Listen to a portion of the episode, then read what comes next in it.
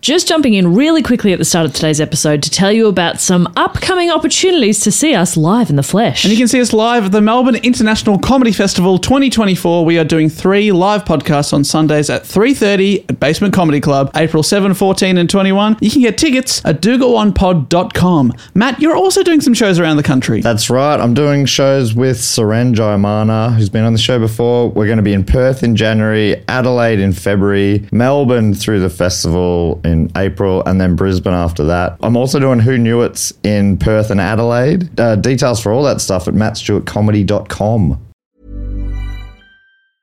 Quality sleep is essential for boosting energy, recovery, and well being. So, take your sleep to the next level with Sleep Number. With a Sleep Number smart bed, you can individualize your comfort level and enjoy a better sleep night after night. JD Power ranks Sleep Number number one in customer satisfaction with mattresses purchased in store. And now, the Queen Sleep Number C4 smart bed is only $1,599, a saving of $300, only for a limited time.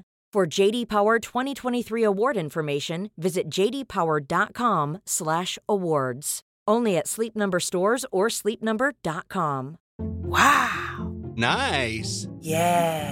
What you're hearing are the sounds of people everywhere putting on Bombas socks, underwear, and t-shirts made from absurdly soft materials that feel like plush clouds. Yeah, that plush. And the best part? For every item you purchase, Bombas donates another to someone facing homelessness. Bombas. Big comfort for everyone. Go to bombas.com slash ACAST and use code ACAST for 20% off your first purchase. That's bombas.com slash ACAST. Code ACAST. This podcast is part of the Planet Broadcasting Network. Visit planetbroadcasting.com for more podcasts from our great mates.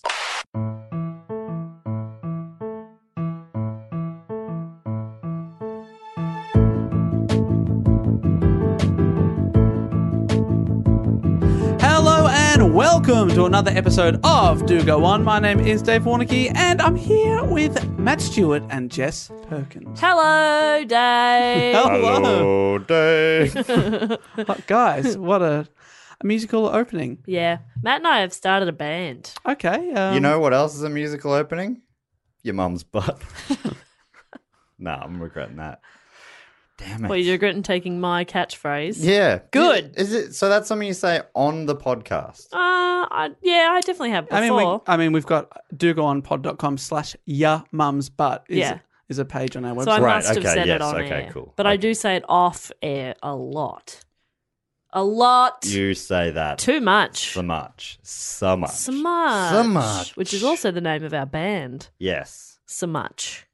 Um, thank you. And uh, Thank you and good night, Wes, so much. will you please ex- uh, accept this flyer to our upcoming Battle of the Bands gig oh, I'd love to support you in the battle. being held in a primary school gymnasium? Oh, I'm going to boo those little kids. Yeah. No, the children won't be there. It'll be an after hours thing. Oh, okay. I thought you were competing against 11 year olds. I'm just having flashbacks to when I used to compete in Battle of the Bands, and they were always in a school gym. Right. Did you ever win a battle of the bands? God, no. Really? But we were often the only all girl band. oh, that's great. or some yeah occasionally the only band that had a girl in it it was just like four teenage boys They, uh, that was pro- I was probably competing against you.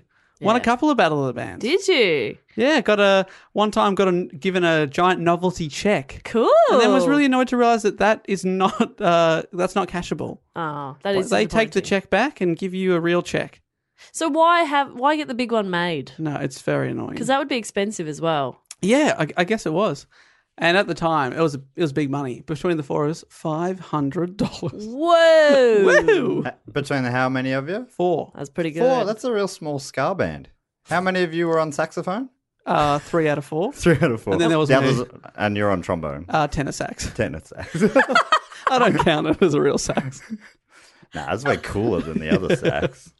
What do you call the other sax? Normal sax. Yeah, just regular sax. Yeah. and again scar is the do-be-da-ba-ba-ba-ba one right Yeah. yeah Absolutely correct. Yeah, that's right. As far as I understand it, but I am a musicologist, so I would understand it. Okay, so no more questions. Is that okay?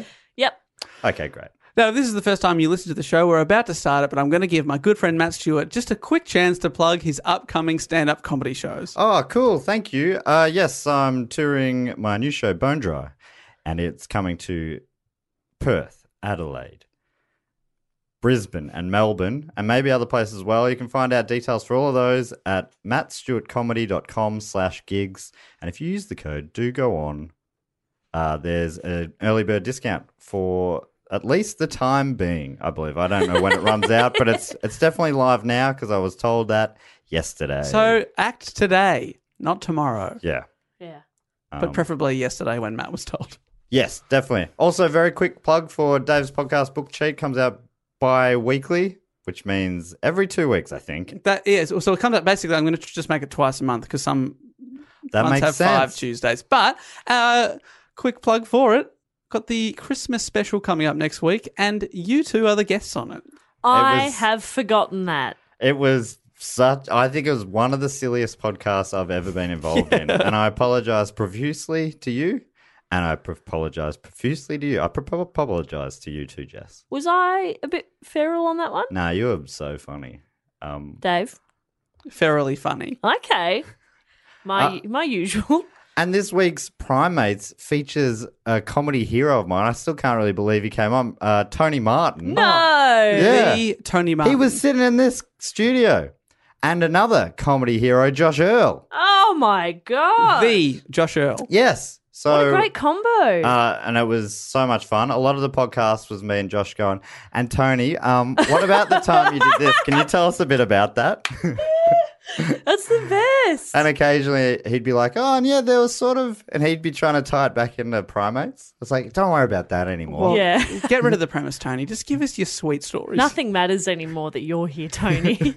I can't wait to listen. Why to are you it. here, Tony? Yeah, because I kind of I hope to listen to it and hear Matt sort of just be like, um, Oh, I'll Aw. try and edit that out, but I won't be able to. Get, I won't be able to get all of that out. that's so cute. Uh, so that comes out tomorrow. So so cool. I still yeah, it still seems pretty surreal to me. Yeah, that is wild and awesome.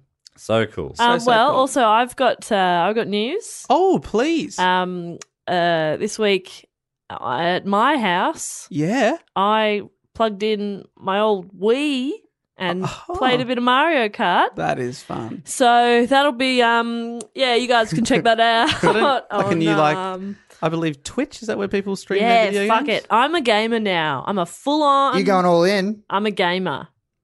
Also, I tried to buy different Wii games. They don't make new games for Wii anymore. Um, You're a retro gamer. yeah, I'm a retro gamer. Hmm. Okay. Uh, Today I googled how to unlock new levels on Wi- Mario Kart Wii. That's I can't even understand that kind of gamer talk. I know. That's so old. I mean, did you have to get a converter for that? Well, anyway, I'm just saying we've all got stuff going on. Yeah, we we totally do. now we've stopped plugging our stuff going on. Matt, let's get into the show because you said it's going to be a long one, but a fun one and a great one. I think this may be the longest report I've ever written. I've done more research, I think, than ever ever before. What's this, like two and a half pages? I've, Great. I honestly have spent all week with this, and it's I'm a bit nervous about it because anyway, I'll let's get into it, and then we can talk a bit about uh, a bit more about it. The way this show works for those tuning in for the first time, uh, we each uh, take it in turns, each episode, uh, and research a topic and do a report on it. The other two don't know what that topic is, so Dave and Jess don't know what I'm about to tell them about and we get on a topic with a question. Uh, the question is The Branch Davidians were a Christian sect at the center of which tragic 1990s siege? 1990 Siege. Siege. Oh, I think I've. If you're. Oh, Dave's clutching his head. If That's you're, never good. Because I didn't, I didn't know anything about this. I put this up to the vote. Se- Oh. seven different topics I put up to the patrons for a vote. This beat um, uh, a serial killer. Wow. Right. Is it the. Because I've put it up for a vote as well before and it just came second that time. Interesting. It i- is it the Waco siege? It is the Waco siege. oh. If I, if I was in your position, my guess would have been Under Siege Two, the Oh, this time it's Steven personal. Seagal Right. film. Under Siege 2. What is it called? It's the one on the train. It's called oh Dark Territory. That's the name of it. Under it Siege really? Two Dark Territory. Because the whole concept is they're on a train that's out of control. Uh, it's going to smash into another train that's filled with oil, but they're on the other side of a mountain, so they're in dark territory and they can't contact anyone. Wait, And that so the first one was on a sh- on a naval ship. Yeah, with and Tommy they Lee took that in, Jones. inland. What Yeah. a- I love it. Oh, that's a wild Train- They joke. did a trains- And reverse similar speed. to the, yeah, speed went the other direction. They went anyway. That's too much fun, and we should talk more about that off the pod. Um, this has sugge- been suggested by a lot of people. I just did a quick browse through, so sorry if I miss your name, but it was suggested by how do you s- how do you say C I A N? Is that Sean? Duh. I'm going to say Sean Lanigan, David James Gaskell, Seamus Dobbs, Gunnar Goodall. What a name. Wow. Nathan Wessel, Wesseler, Adam Stoltz. Thank you, Adam, for having a pronounceable name. Anthony, thanks for not having a surname. Ryan Campbell and Tessa Stickland. Awesome. So it's been uh, m- a Molto Benny requested. That means many good requested. All right, well, let's get stuck in. I should say uh, this this is a very contentious event. Still, over 25 years later, people are still debating what really happened, that sort of stuff. So I'm going to tell the story as best as I can. You, uh, if you know a lot about it, you're probably going to disagree with stuff, but just know that I'm I'm having a bloody go. Hmm. Uh, and yeah, I think if you are if you feel passionate about this, maybe you shouldn't listen to this. Cool. All right. All right. Um, well, I'm turning off because I'm really passionate. uh, okay. Well, fair warning, Dave. If you're going to keep those headphones on, enter at your own risk. The key man in the Waco siege is a man. Do would you remember this, Dave? No, because I only briefly looked into it and then it came second. So I was Right. like, put that back in the hat. Yeah, I, I don't I, obviously because it it all came uh came to a head in in the early '90s. So you wouldn't. Re- I don't remember it Yeah, not on the, at the, news time. or anything. I'm Yep. Hmm. sure you, you wouldn't, but it was huge worldwide news anyway. Uh, the key man in the Waco siege is David Koresh. He's the leader of a cult at the center of at the Waco uh, siege. Uh, that cult being the Branch Davidians. Maybe it, some people would say it's not a cult; it's just a, it's an offshoot of a, a religion. Depending on which side of it you're Yeah, on, it's an you're like offshoot of a bigger cult. cult or it's just a Christian religion. Every every religion starts as a cult if you're going to call a small religion a cult. Anyway, right?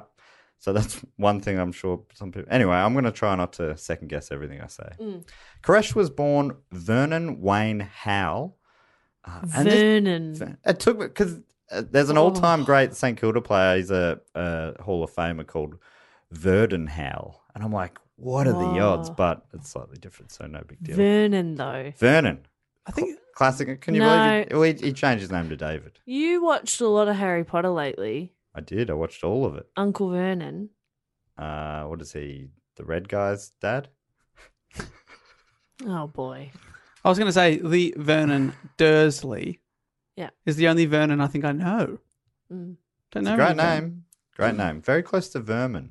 Yeah. Oh, I see why she did it. Is he a rat? Is he the Yeah. rat? He's the rat man. He's a rat man Is he the rat man? and a scat man. Doobity-bop-bop. Uh, so he was born uh, to mother Bonnie Clark on August the 17th, 1959, in Houston, Texas. Bonnie was only 14 or 15 when she gave birth, and the father, who's 18 year old Bobby Wayne Howe, left before Vernon was born, meaning he Oh. never met his dad. Um, he didn't change his name till much later, but for ease, I'll, I'll just start calling him Koresh from here.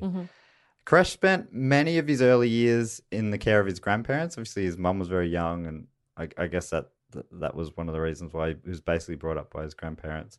And he attended a Seventh Day Adventist church, um, which is what the uh, the Davidians are uh, split off from.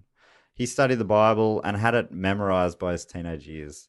I've watched a bunch of documentaries. His mum is in a lot of them, um, and she talks about how he he went through and he, he memorized the New Testament by the age. I think it was like the age of eight or Like something. a- legitimately memorized. well, that's how they they made it sound. He d- he's- Page six, top left, first word. Greg. Damn, he's good. I've written Greg at the top of every page. my name's Greg. It's my Bible.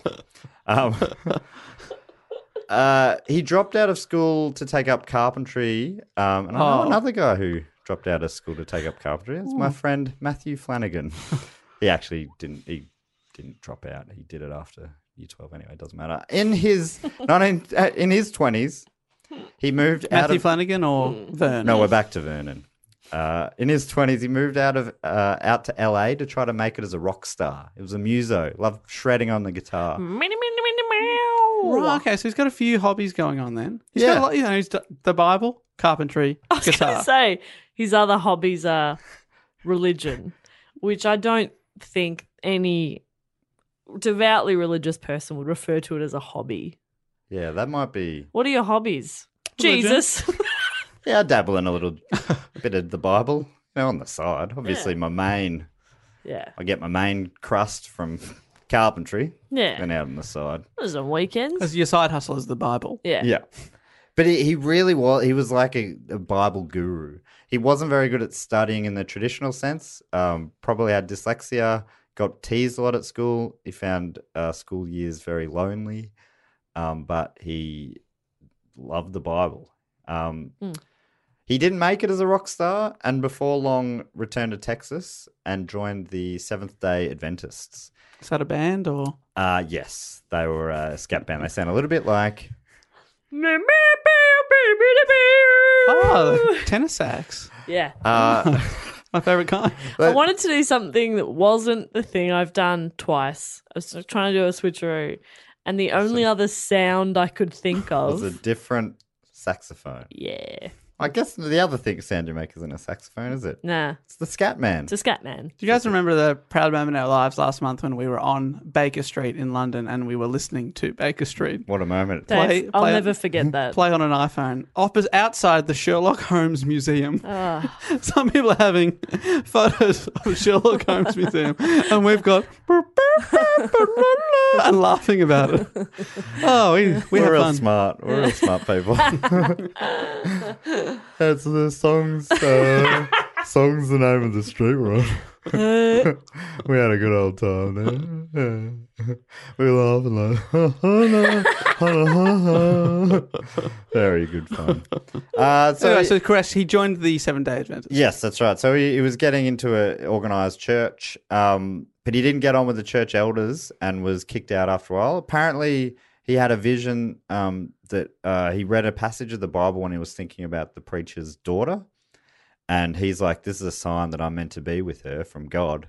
And he went and he he talked to the pastor or whatever, and was like, "Yeah, God wants me to be with your daughter." Oh, okay. And uh, the pastor's like, no, I don't think that's what God's saying. And he's like, nah, it is. And he wouldn't drop it. And then he yeah, eventually got kicked out. That's one. Did anybody consult her at all, or you just went s- just go straight to dad, and dad go straight to no?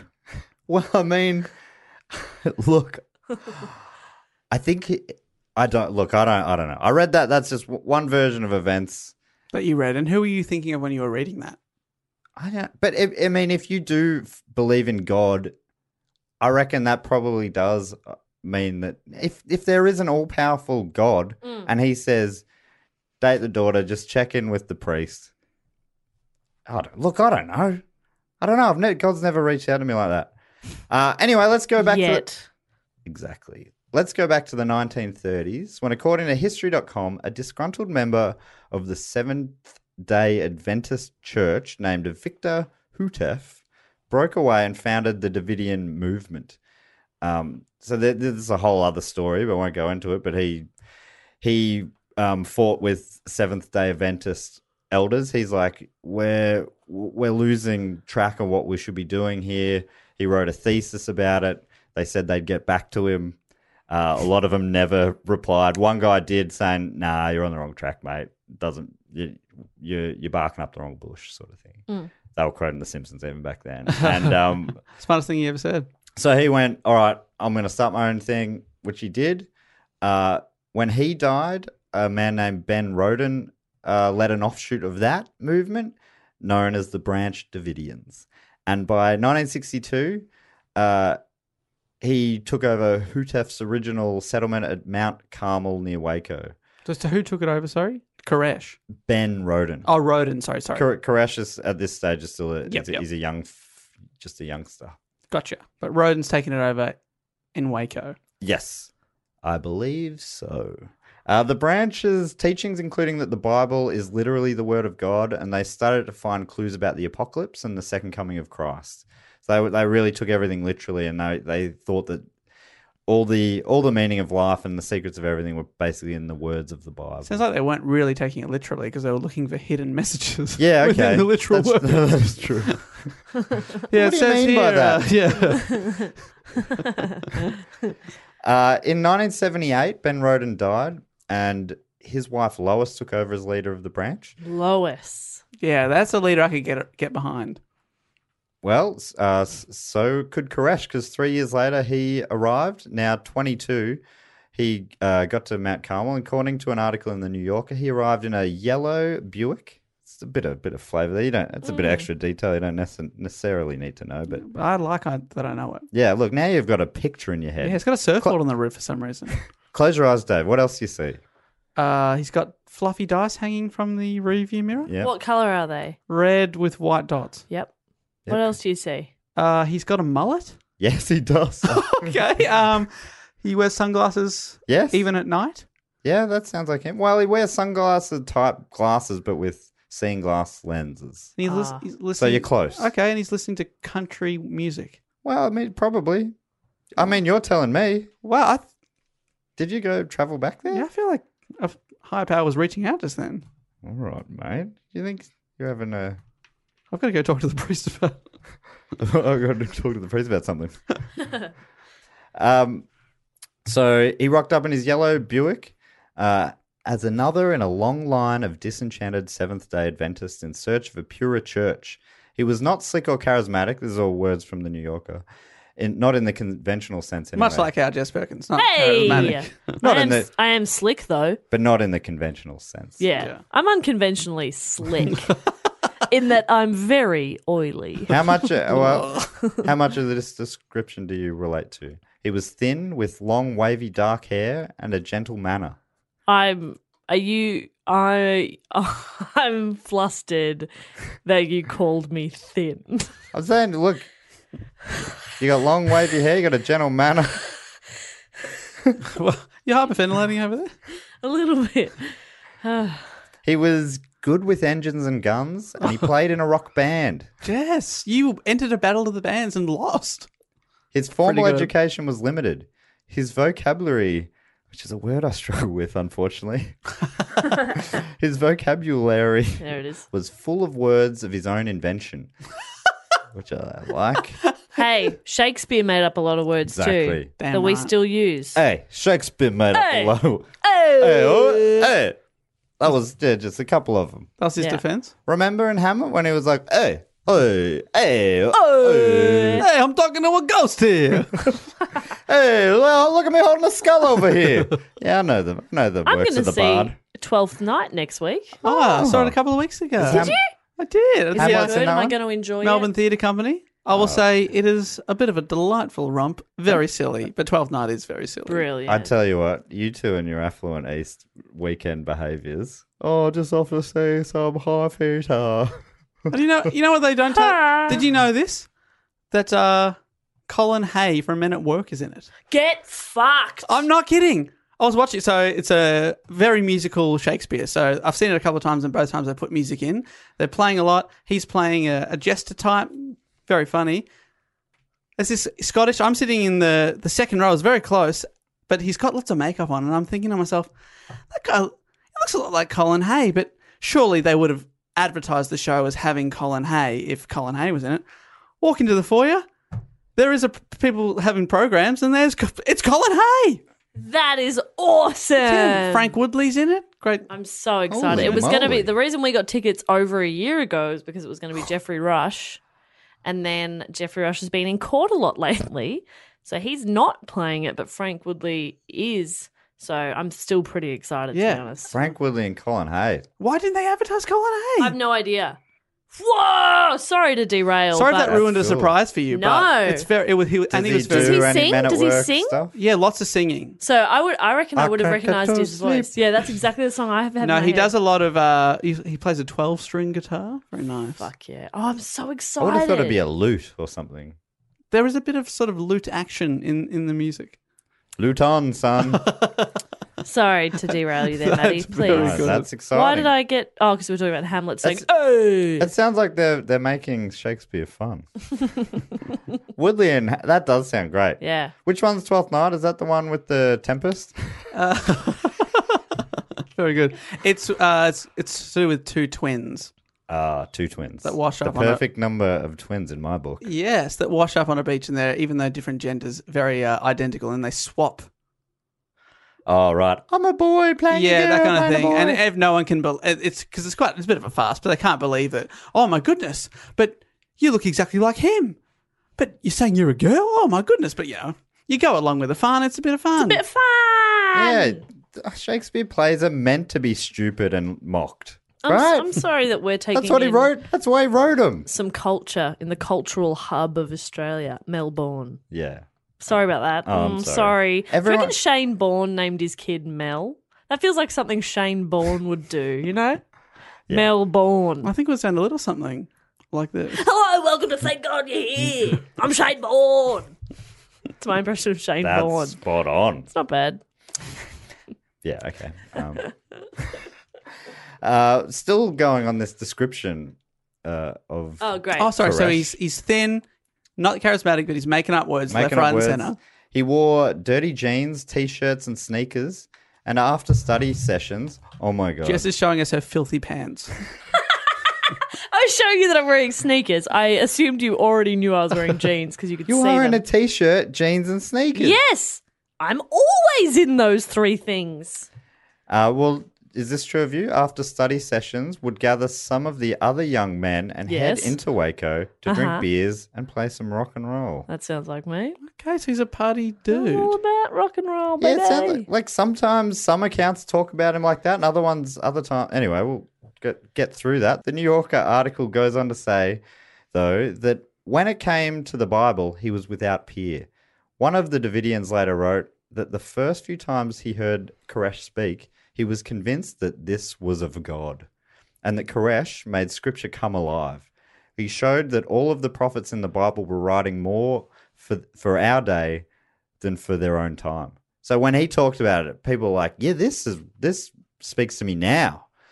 And that that same guy talked about it when Lois was in charge and her teachings, and they were like, "I don't know about this." And then Koresh came in and and and he was like, "Whoa, this is all this is talking to me." Apparently, just a really had something about him. But he's not that charismatic off book. But as soon as he starts reading the Bible, Yeah. people are like, okay. He's unconventionally charismatic, and he just but people who who are looking for um, answers, they really find stuff with him, and not like not idiots who don't know anything about the Bible or anything. These are people who are already searching and and are um, making their way through different. Uh, like I read pe- about people who were trying all these different sects of Christianity before finding Koresh and being like, "Wow, this guy, this guy has got me."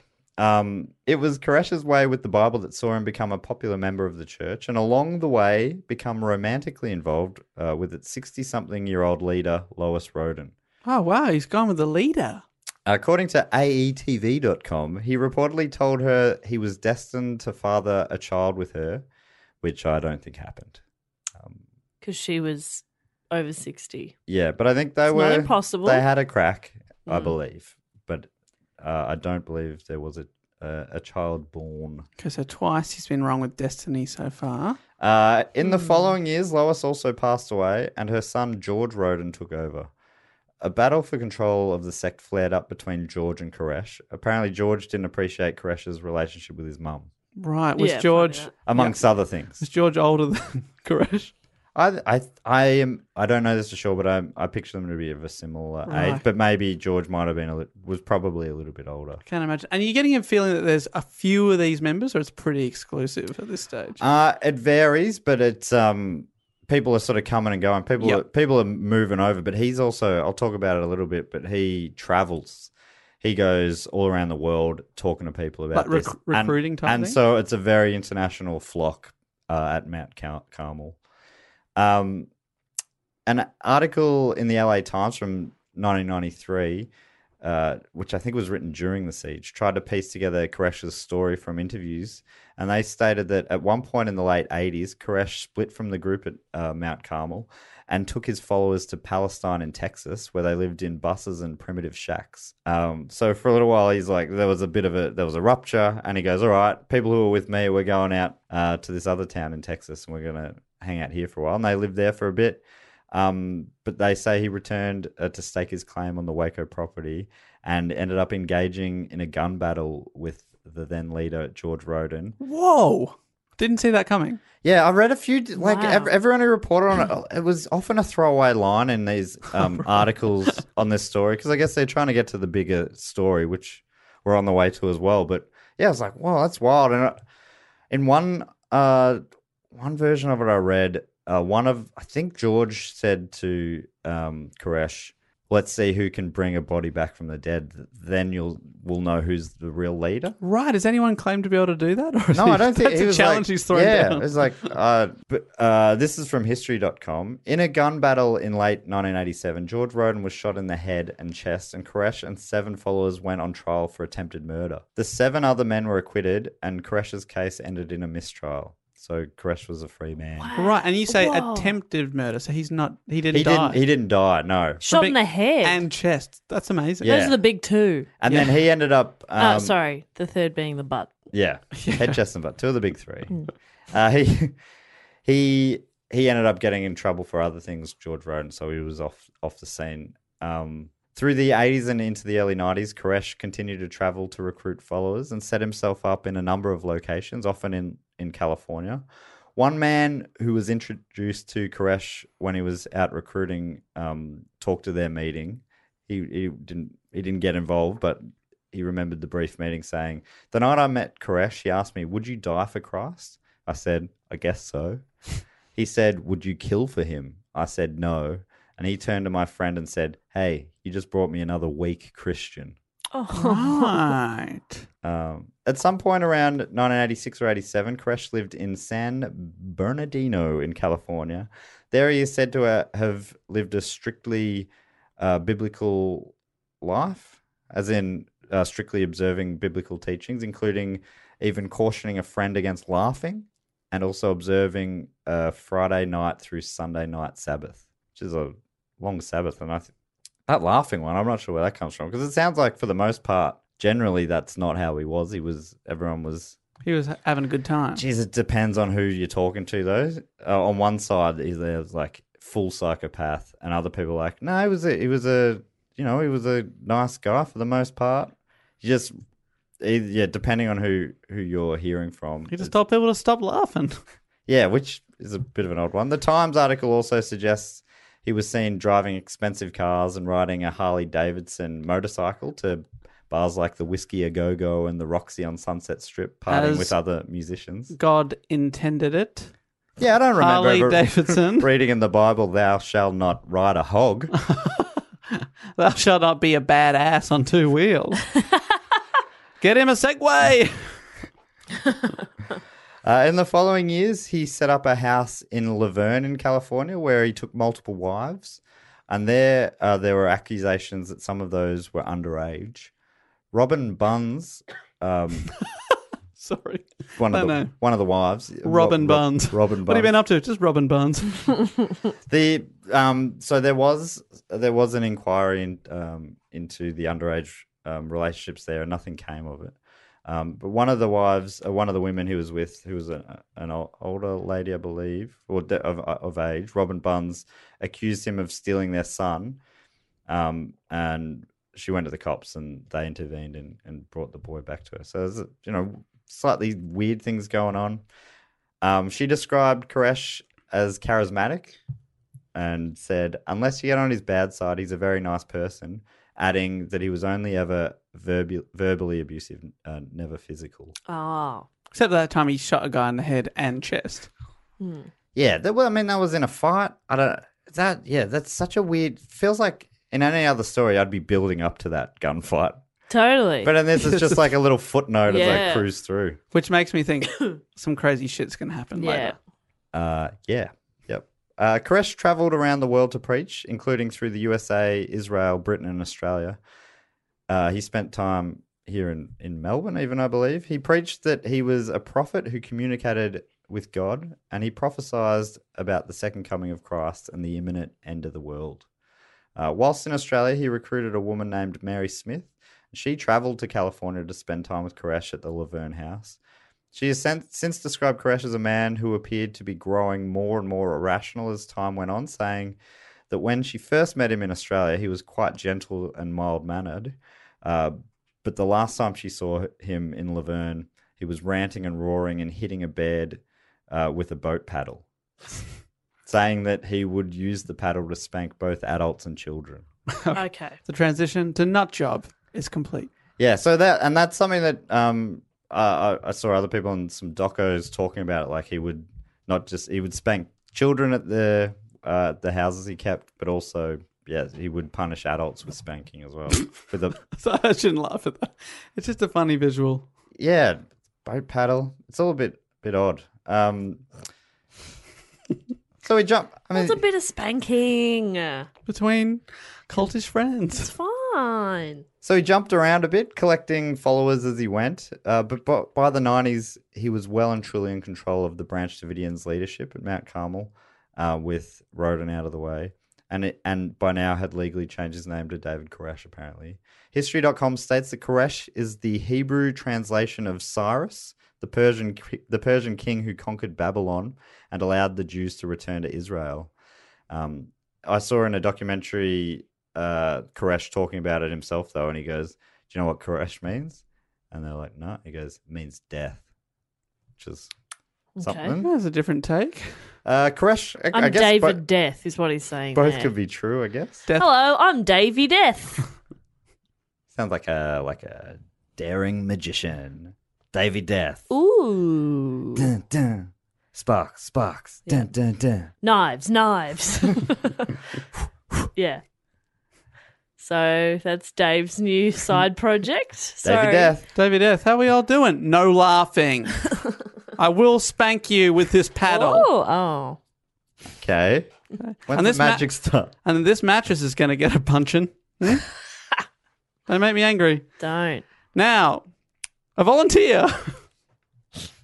N- Nobody. Nobody's No. following. okay, guys, this is supposed to be a fun magic. What? I'm show. holding a knife and I've threatened to punch you. I mean, come on. I did say, like, I just realized I said, uh, I quoted someone saying he never got violent. And I reckon maybe the next sentence I talked about how he spanked adults and children. So Maybe that was from her experience. She was saying he never got violent Right, to me that's as his true. partner. There He are- threatened me, but he with verbal stuff. And he did spank me, but it was a different kind of spanking and it was consensual. And I liked it. That's her talking. that's just reading between the they're lines. talking through you. there, there are, I mean, there's so many contradictions the whole way through this. Uh, Koresh now had around 100 followers living with him. Some say up around 150 uh, at the Mount Carmel compound outside of Waco. So it's called Waco because it's the whole thing's called the Waco Siege because the next biggest town nearby is Waco. right. they're at this place they've named themselves Mount Carmel. Um, how was he able to recruit so many people to live in this remote location? Well, Drew Doddle, uh, that's a great name, who created. Yes. There was a TV Drew miniseries. is a good name. I think maybe what brought this back to everyone's. Sorry on the delay there, Bob. Drew is a very good name. Um, there was a he he created a TV miniseries called Waco that was uh, aired earlier this year, and I think that's maybe why a lot of people potentially were suggesting. I, n- I, don't- This I is never Drew, even heard Drew of it. made the series. Drew Do- Dodle with his brother Drew, short for Drucifer. Drucifer, Drucifer Doddlinch. So that's why I was laughing over here. Made me Drucifer. laugh. Have a good chuckle at, at a thing you Oh. thought. So uh, Drucifer, Drucifer, Drucifer Doddle uh, made a documentary. No, not a documentary, a, a dramatization uh, miniseries Right. called Waco um, uh, for cable TV in America. It was quite a big budget thing and got a lot of attention. I, it went past me without notice. Did, I'm guessing you, Uh. I'm a big budget thing and I get a lot of attention, that's true. That is very but true. never enough. Never enough. Could someone give Jess some attention? Dave, please. I won't look at her. I'm Dave. I need this. afraid. Still closing my eyes and imagining him in that Buick. Tell us what else can you see? That, that mullet is flying. What colour's the uh, upholstery on the It's like a, interior? it's a tan, okay. tan, and it's got a bench seat in the back. So if you weren't strapped in around the corners, you'd be all mushing into each other. Mushing? Yeah. Wow. Is that opposed to it like any other car? But you know, uh, I suppose. No, this is different. Uh, so anyway, Doddle or Dowdle, he spoke to Vanity Fair earlier this year, saying when, when they were like, "How how did he recruit all these people?" He said, "He had this appeal, and he was just a very personable guy." But one thing that surprised me is just how knowledgeable he was. A lot of followers first became familiar with David through these bootleg cassette tapes that were being passed around in biblical circles. They would hear these tapes and say, "Wow, this guy's interpretation of scripture and the book of Revelation in particular is unlike anything I've ever heard. So conversational. Wow. hey Jenny, have you heard this new tape? no, what is it? It's unlike anything I've ever heard. is this the dr- is this the dramedy, the high budget thing? So it's a scene from it, yeah. montage of him humor. recruiting people, just people on the beach like listening on their little Walkmans. People and people have said that maybe the the that, that miniseries they were like they wanted to explore like how does someone get to have a 150 people sort of living under them like that and they're like obviously there's got to be something about him so they were exploring that more and some people say well they're really try- humanizing this guy who um, Right, yeah, yeah, yeah. caused a lot of uh, suffering Sure, sure, but I mean, there's got to be b- before the suffering. There's got to be reasons for people to live with him. I Yes, understand that- that. well, that's right. That, I think that nothing's black and white, right? And No. thi- this story, Ah. more than anything, Is there bruise? um, that's a very good point. I always forget about the zebra. Hmm? Your shirt that you're wearing right oh my now God. is I feel black like and a- white. A, real fool. All right, apart from this shirt and zebras, Newspapers before colour printing came in. what about the green guide? Well played. Checkmate. oh no, chessboards. Uh, black and white TVs are black and white. Damn it. What else is black and white? that's about it. I'll get back to you on that one. Everything else. What about shades of grey? Hmm. Hmm. Hmm. Think about it. Yes, but how many shades of grey? Hmm. Forty nine. Nice. Dave, you know how I am with numbers. I knew that would set you off. That's why I did it. One more. I cause trouble. But you quite enjoy the number 69. That's for different reasons. You're always saying it's a nice number. but I guess it is sort of round as 313s. isn't it? It's probably something you like about it. What? It is not three thirteens. Fuck. Is it three? It's thirty nine. what is it? How many 13s is it? That's no amount of 13s. Three twenty threes. 323s. That's oh, what I'm, I do like that. It's, I uh, say it's fun to 23 funny, Dave.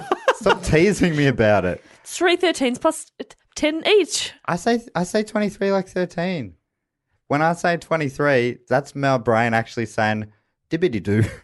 So it's a very com- complicated system. Hmm. But if I think dibbity doo, my mouth says 23. If I think 13, I say 23. All right. Well, that's not right, is it?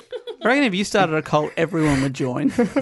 Yeah, you're so charismatic. Wow. I'd move across the world. I got to to- tell you, I don't know how charismatic someone would have to be to make. I'm not. I don't know. I imagine they're living in not the most comfortable conditions. 150 people. Like they don't. I don't think they've planned for the infrastructure probably for Yeah. for beautiful en suites and such. I, I think it's not a ba- it's not, Not too, too bad. bad. I think it's it's a pretty nicely built place. Ever again, depending on who you talk to, some people are like everyone was so happy. It was a quite a nice Some, place. To some live. people are like. Honest- and other people like like often uh, a relative of someone who was in there. They were like it was you know they were brainwashed. Yeah. Some people who s- who um, are still around say no, it was different from that. Others are like who have got out of like it was a nightmare. Just like how many different versions of the same reality is fascinating in itself. Um, but anyway, wow. This guy's interpretation of scripture and the book of Revelation in particular is unlike anything I've ever seen or heard. Um, they had to go to Waco to listen to this guy speak. It was like he was a biblical savant. So that's me finishing that great Drew Dowdle yeah. Right. Right. quote. They simply had to. They had to. And they did. I mean, people literally, like, about a quarter of the people there, I think, or maybe a bit less than that, were from the UK. There There were definitely quite a few Australians. There were people from all around, all over America. Um, it was a real mix of of people, ages, races, uh, countries. Everything was. Uh, it was just a it was a big mix, and everyone they, apparently life there was at night. They'd all sit in a room and they'd talk about the Bible. Sometimes for six hours, sometimes for eight hours, sometimes for fourteen hours, and they just debate. It wasn't like he was preaching saying this is how it is. Apparently, apparently there was a lot of discussion. People were able to question him, and that and they just sat around, according to the people who would speak positively at the time, just just discussing the Bible. That sounds awful to me. And I'm not talking specifically about the Bible part. That's fine. Just sitting for that long. Sitting and talking for that long. About anything. Oh, Into the night. And um no. I need, I am uh, recently discovered from a internet quiz an introverted extrovert, oh, which means I need my time. I need to back off. You know? you can I do need- both. Yeah. Well, yeah, no, I appear ex- extroverted, but I'm actually. Oh yeah. I believe that. Thank you. Yeah. I believe in you. Mm. That sounds like that sounds like that's nutted you. An internet quiz has got you. It fucking nailed It me. Got and you. then from there, a listicle. yeah, And I could relate to all of them. And I thought, oh my God, I finally understand me. yeah. So 14 hours of just being around other people. Oh man, exhausting. No, Right. no. Yeah. Need to walk away for a taking bit. your please. energy, taking, Yeah. taking, Mm. Zapping. zapping. Zapping my energy. They're taking it all from me and they're not giving anything back. Sorry for hitting your microphone, Dave. You Yeah. said it like you weren't sorry. Yeah, I was just really worked up. I'm really sorry. Are you okay? Do you need a break from this? Maybe. You introvert. Uh, back in 1984, Koresh had married a teenage Branch Davidian named Rachel Jones, and together they had two children. He has had so many wives, though, through the story and so many children that it, it's hard to keep up. Uh, but I think Rachel Jones might be his only legal wife. Sounds like he had at least a dozen kids with uh, multiple Wow. women. but didn't actually uh, sort of go through the ceremony of I think just because marrying them. Just legally, I probably. think, pro- yeah, I don't think you could in America marry multiple Yeah. wives. Um, and I, that's why I say legal wife, because according to biography.com, his teachings included the practice of spiritual weddings. So, not legal weddings, spiritual weddings, which enabled him to bed God chosen female followers of all ages. And um, with those followers, he, he fathered, you know, Lots of kids. multo kids. Yep. Um, What does that mean? uh, that means very good kids. Right, And okay. many of them. Many, Nice. very many kids. And did they know what was causing it? Uh yes, Yes, it was spiritual weddings. It was yeah, I think it was bending rules. uh in interviews with Branch Davidians, they talked about how it made them feel special to be chosen by Koresh to be their wife because it was like God was choosing them Oh. himself. And yeah, this is where it gets particularly a bit fucked because Yeah. he it wasn't just adult women. It sounds like he was potentially grooming quite young girls uh, and marrying them like Yeah. 12 ish. I Oh no! Oh God. feel like I should make it pretty clear. Uh, he was fucked. Like, uh, yeah. There's a there, seventeen and eleven months. I could still. It's not great, but it's like okay. But twelve. Apparently, in in Texas at the time, I believe that I, I'm pretty sure I read that um, with parental consent, I think 15 was the legal age. Whoa! With parental consent, Oh, that's, still which I think so he low. he because of because his followers were so with him. This we're, like these women. We're talking about the husband and wife have moved there to learn. He's gone. I'm going to marry your wife. You're celibate now, and that would happen. And the and the husbands would be like, "Ok- you know, okay. Oh my God. You well, he they saw him as you know a, some sort of a, a, a prophet and Yeah. and working directly through God. This is what God wants. yeah. It's very like this is something a lot of people talk about. Like it's very, it's hard. Like most people like hear this and go, I don't understand it, and I'm like, yeah, that is. Yeah. I, I just can't imagine ever being in that position where you're like, yes, okay, but I guess it if almost you feeling fully like an believe honor. that he is God, Yeah. or God's working through him, Yeah. you know, how, how, where do you draw a line if you're Yeah. going, I'm here because of this? So I guess once you're that far in, uh, but that wasn't the case there. A lot of people left because of that. They're like, no, this is not right. That's weird. So- that, that doesn't feel like, to me, as someone who went through 13 years of Catholic education, that doesn't feel like something that God would be asking of you. Right. So, if, yeah, uh, it's interesting having that kind of that perspective on it and going, well, yeah, this is sort of what they thought and how they felt, but it's still so hard to fathom going, yeah, okay, great.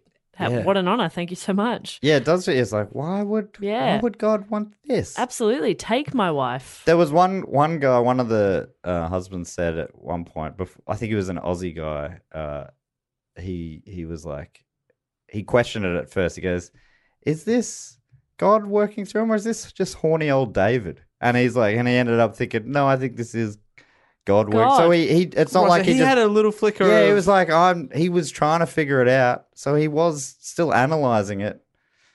so, and he said that to David. Is this horny old David? And he went, No, no, it's God. Oh, Just okay. checking. Just checking. Had to mean, do my due diligence. it would have been weird if I didn't, right? Put Yeah. yourself in my shoes. But Anyway. Thank you. I'm glad I asked, and I'm sorry if I offended you. I'm going to go back to the celibate level No of worries. the compound. Catch you guys later. and join it up there in your harem. See you later. Harem? Never said that word out loud before. Hiram, Hiram. harem. uh, in interview, oh no, I've just said that. Uh, a lot of these women were already married. I've said that too. I've, this is what the problem with going off script is. I'll say things and forgetting that I've written them down. Um, so Koresh divided the men and the women up. The men lived on the ground floor, and uh, the women lived upstairs. Coincidentally, uh, I think that is also where Koresh lived. Guys, it's just a planning thing. It just worked out this way. Yeah. My room I is just also where all your wives are. I just Sorry want to about that. be close because we're, I need to break up all the pillow fights that women have. yeah. It's just one big sleepover up there, Mm. and it's just pillow fights and cat fights, and it's, it's just easier if I'm there. They respect me. I don't have to run up the stairs and be like, "Girls, what's going on?" Like I can just go, "Oi, stop!" I'd much rather hang out with you and have a boys' night. Yeah. but I've got to go up there. Duty calls. Sorry. But hey, have fun without me. Yeah. Oh, it's going to be hard up there without all my boys. It's going to be hard up there. Let me hear my boys. Oh, yeah. Anyway, God wants me to. God bless. All right. Boys, boys, boys. All right. Laters, laters, laters. As he's taking his shirt and pants off, going up the stairs. and he just yells, woo! Off to bed, anyway. Hitting the Bible. All right. See you in the morning. All right. uh, no- all right. All right. Shutting the door. Just talking out the crack in the door. All right. All right. All right. You just hear him. Laters, just hear laters. him lo- Bye bye. Bye bye bye bye. He just locks the door. He does that, Thumping techno music. That's right. He does this every night. Oh, here we go again. Oh, gotta go upstairs. Bloody listen to them yammering on. You know what they're like. He's just fully erect as he says this. Cuts back to a group. Cuts back to a group of like smiling men just nodding, like, yeah, yeah, no worries. Yeah. God, Dave is such a good guy. I would never want to do that. I'd never want to break up all those, those pillow God, fights. Oh, good on him for So glad I I get to hang out down here with you, Gary. take him on for the team. You, Keith. We're a great team. You, me, Gary. And the Bible. this is fun, isn't it? I'm glad I sold our house and moved us to Waco. I used to have a wife. now I've got Gary and Keith and the Bible. Shall we uh, start from the top again? This really does seem like God's plan. in mysterious ways. Uh, Koresh's study of the Bible led him to believe he had cracked the code of the seven seals in the book of He Revelation. hacked the mainframe. yeah. Well, apparently, and so this meant that he believed he could predict the apocalypse. And due to this, he told his followers that God wanted them to build an army and that they needed to start stockpiling weapons. Whoa. This- That doesn't feel like something that will end well. Uh, yeah. Foreshadowing. Oh, that- I mean, you're skipping ahead a little bit there, but yeah, it's um, th- this doesn't end well. Okay. Um, this is what uh, this is what they did. They started stockpiling weapons. Uh, in 1992, a postie delivered a package to Mount Carmel, but it uh, dropped on the doorstep and, and the lid broke off, and uh, that revealed that it was full of hand grenades. The postie saw this and alerted the authorities to it. Did he still take a signature? Yeah, he took the signatures. So he's just like, oh yeah, yeah, cool. just enjoy these hand grenades. I You're- mean, no, well, whatever it is, I don't know what it is. I'm Yeah. not looking. Your own business. Your I own love that business. he's like, oh, the top of it open. Yeah, okay, you peaked. Yeah. Fucking Have peaked. you ever Yeah, it thought- fell and it broke. Okay. Well, that's You're n- going through everyone's mail. Oh, of course you are. That's never happened to any package I've ever received, and I've never ordered hand grenades. Something that needs uh, like a seal to work much more than any of the things I buy. yeah. What do you buy? Well, Dave's going through things he can say. proximity mines and Okay, that's a It's interesting that that came out, not like clothes, books. Machine gun. proximity mines. Yeah. I've never heard that. that's from James Bond Goldeneye. The video game. Yeah, Is it because I inspired you with all my gamer yeah, chat? that was so cool. Thanks for trying to impress me with your gamer lingo. Yeah, I but, love um, Goldeneye. unless it's Mario Kart Wii, I'm not that interested. okay, sorry, I'll try again. I also Yeah, had throw a Super shell Mario. at me or fuck off. Yeah. So he so he called the authorities. Apparently, so that's one of the stories. I think they were probably onto him anyway because they also um like this is something that didn't come up a lot, and then I just started reading about it in the last couple of days that they a lot of them j- work jobs like um some would go home and work for a few months, earn some money, come back. oh, They the collective also had an a, a business in town which was a, a legal gun shop. Um, Okay, Eh? as another guy worked in IT. So, and you- so you're probably you're picturing like guys in robes and just you know nothing else going on, but they're still s- sounds like in part living. so it's a community. Because Yeah. a lot of the times with anything that's a bit culty, they can't leave, or if you do, you're shunned, or Right. you know, bad things can happen to you. But if they're like leaving and working for a few months and then coming back, or then that's that's odd and amazing. Yeah. So this is what it feels like. It I I, I have not been able to get my head around it Yeah. at all.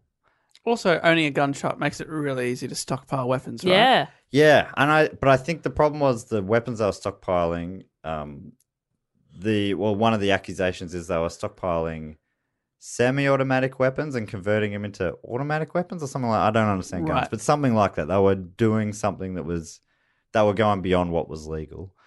Uh, then uh, federal federal au- authorities were made aware of this, and they started um, noticing that yeah, they do seem to be stockpiling weapons there at the complex, and the ATF, which is the Bureau of Alcohol, Tobacco, and Firearms, started watching Koresh closely. Uh, and this is from an article in Time magazine. The Bureau of Alcohol, Tobacco and Firearms believed the community had nearly 250 weapons, including semi automatic rifles, assault rifles, shotguns, revolvers, pistols, and hundreds of grenades. hundreds. Hundreds. That's yeah, that's a lot of grenades. That's a lot, isn't it? Wow. they sent undercover agents into the area, um, and some some of which went into the compound, sort of posing as potential followers, and they were in there for quite a while.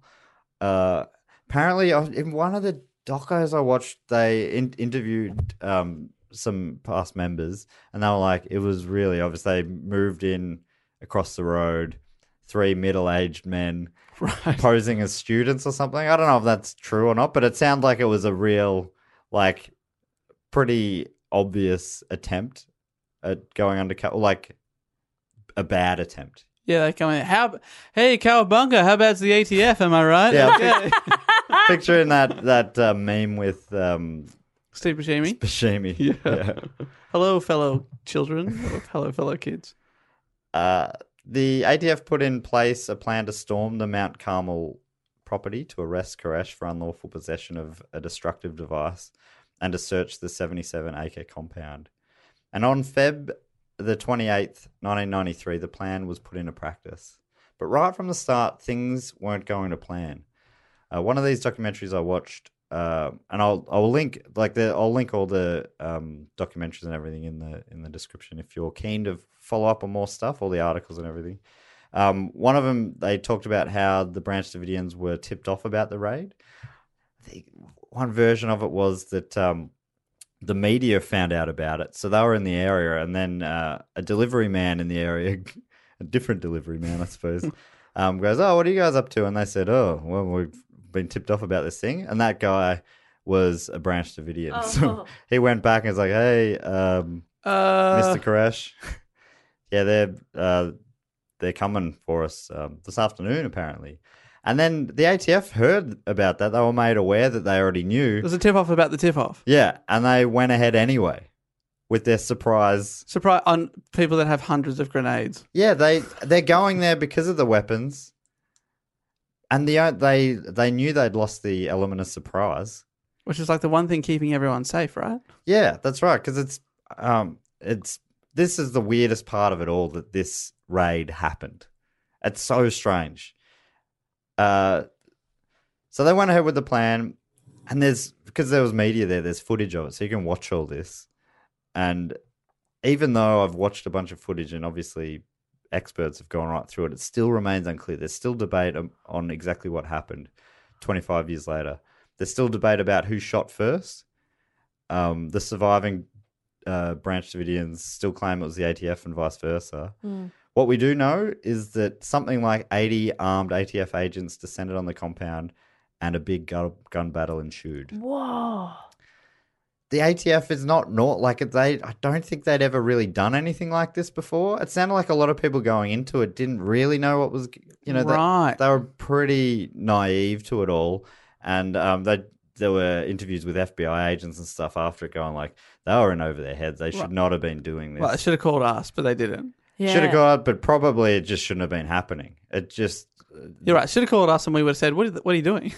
yeah, it's it doesn't make sense. Uh, it's it's not the smart way to go. Feels about like it. something you'd kind of expect a SWAT team to, to be. That, and that's doesn't kind of what they look like. I mean, they were dressed up like squ- a SWAT with the, you know, all the equipment th- and the Wow. big guns and everything. But yeah, um, I- it's just it's havoc. The footage is is wild. One member of the Davidians, a Melbourne man named Clive Doyle, who'd actually converted into the into this faith in the 50s. So he'd been into it since before even Koresh uh, was born, I think. Um, recalled uh, the raid in his autobiography, recounting hearing Koresh say in the compound, I want you all to go back to your rooms and stay calm. Going on to say that he could hear David's steps going down the hall towards the front door. Then all of a sudden, he heard David say, Hey, wait a minute, there are women and children in here. Then all hell broke loose. Just a barrage of shots from outside coming in. It sounded like a bloodbath. So that's that's the account of one of the Davidians. So he's Right. making it sound like Yeah. Dave's going, No, no, what are you doing? Please, Got his hands yeah. up type yeah. thing. The uh, the other side is saying they sh- were shot at first, and Guys, there's women and returned children out fire. here. what are they doing out there? So they returned fire, and it but it was a shootout, um, which went on for quite a while. Eventually, the shooting stopped, and when it did, four federal agents were dead, and so were six Davidians. So ten, there were ten casualties in the shootout. There was also uh, more than a dozen uh, wounded. So uh, I think maybe even twenty odd wounded. There was quite a few uh, wounded as well. Footage of the battle and the aftermath is chaotic. Is there any grenades being used? I don't. I don't think so. I didn't. I didn't read anything about grenades or see any. Yeah, right. Just thrown, 'cause but- you got so many, but they obviously cause a lot of damage. yeah, yeah. It's I would love to have a go, though. at a grenade. Yeah. What would you d- would do with it? I'd throw it. I think you, Like in a paddock or something. Yeah. I think not you- at a person. I think you can go to places in America where you can do that. I think. I'd be so terrified to go off in the ha- in your hand and blow your Yeah. hand. Oh, off. yeah. I'd throw it so A fast. grenade in the hand is worth something or other. I can't remember how Yeah. that fin- bit finishes, but I say it's that, pretty, it's, but I don't it's think pretty I would. incisive, that's wisdom. insightful. Have either of you ever shot a gun? Well, no, that's what I was just thinking because uh, I went to Thailand when I was 21 with a bunch of friends. And then, like, second last day or something, we did go to a, a shooting range and everybody had a go, and except me. I was like, mm, I'm not that interested in doing this. Yeah. So, no, I don't. I take back what I said. Yeah, right. But I just like throwing things. So maybe I'll Well, just yeah. throw a ball around. Are you thinking of the game Worms? Because that that is fun. That is a and lot you of throw fun. grenades in that. Yes. Games. Yeah, gaming. I, I And sh- then you also say, "Ha, you missed." and you know they're going to come back. I've got a team on. Uh, I haven't played in a while, but I, I don't know. Maybe my old phone had a Worms game, and I named my team after the members of Grinder Man because they have a song called Worm Tamer. It's very clever. That is great. Nick Cave was a wuss. You know, I would say stuff like that at the end, which is funny. Nick Cave won the Coward Award. That's what they name awards at the end of the game for. It's like, hey, he did his bloody best. video game. Yeah. I, I I remember vaguely shooting a gun when I was a kid. Where would you a on a kid. farm or Mm. something? Yeah, because I first few years of my life were out in the country, in country Victoria, and that's obviously a bit more common there. Mm. Um, yeah, I went spotlight. I remember going spotlighting. Yeah. My brother's got guns legally, and they're all locked up and everything. Where, what does he do with them though? Yeah, they they'd go hunting or just Like for rabbits or something? yeah. He and my dad went to the shooting range together, which was quite. I was a bit surprised by that, but also like, wow, I guess you're doing activities together. That's nice.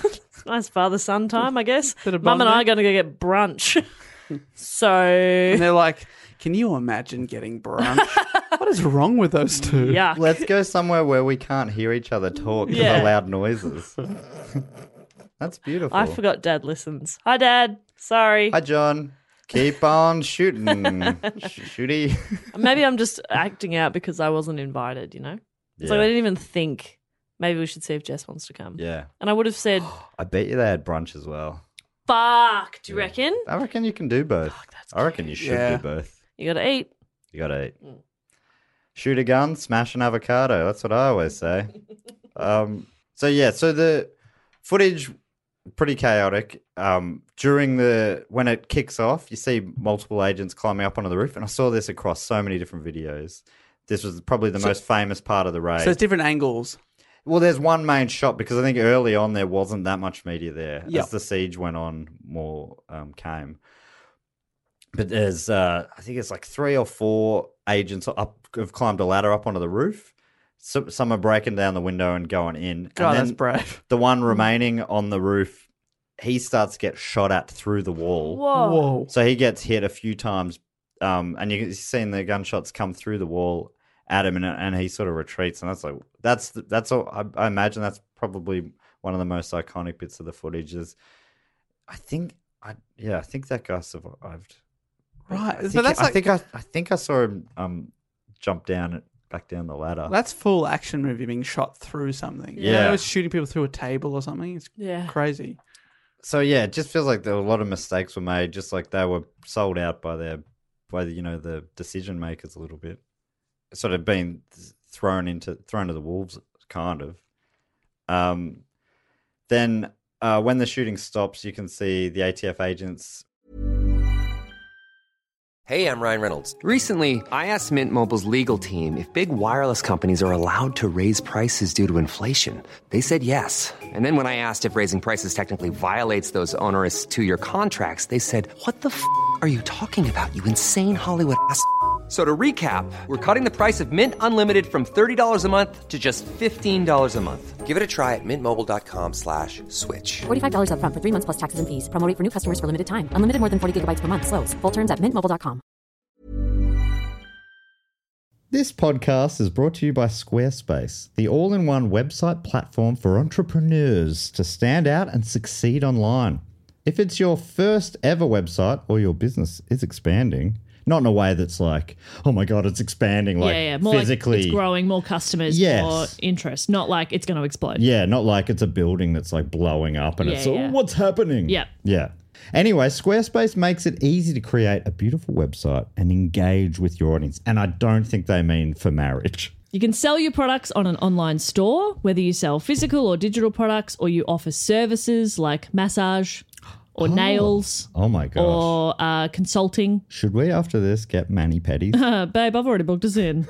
um, Squarespace has the tools you need to start selling online. you know, what about blogging tools, you Yeah. might be asking? I like to blog. I love to blog. I like to blog. I like to vlog. Yes. Well, Squarespace has powerful blogging tools to share stories, photos, videos, and updates. You can categorize, you can share, and schedule to make your content work for you. Scheduling's the best. Oh, Yeah.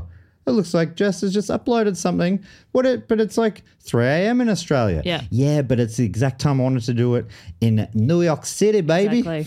Capture that New York market. Yeah. You mentioned vlogging as well. If you're into vlogging, you can organize your video library, showcase your content on beautiful video pages, sell access to your videos with member areas. The possibilities are endless. Now head to squarespace.com slash do go on for a free trial and save 10% on your first purchase of a website or domain. retreating And this is apparently people who were on the inside, the Davidians were like, this was the first time they saw how many they were. They're like, this is wild. What this? It's like an army out there, which is also kind of plays into what um, Koresh was preaching. They're going to come for us. It's going to be a big army. These are passages Right. from the Bible that say such Mm. things. Um, but they were so they're retreating, pulling the wounded away. There there aren't enough. One of the guys interviewed, um, he was like, there wasn't enough room for me in any of the trucks, so they had to put me on the bonnet. And there's footage of him, the uh, one of the um, police cars, truck slash Mm. ute trucks, rolling down the road with him on the bonnet, with people holding him onto the bonnet, just because there's nowhere for him to be treated. They're driving him away to be treated Wow. via a bonnet of a car. So it's just havoc. This is like a supposedly a planned raid. You know, it shouldn't end like that. Yeah, wow. Oh. Not that I'm any expert on such things, but it just seems like, Feels like an expert should have been consulted. yeah, it just it feels yeah. So this is what well, most people say that was all a, a big mistake.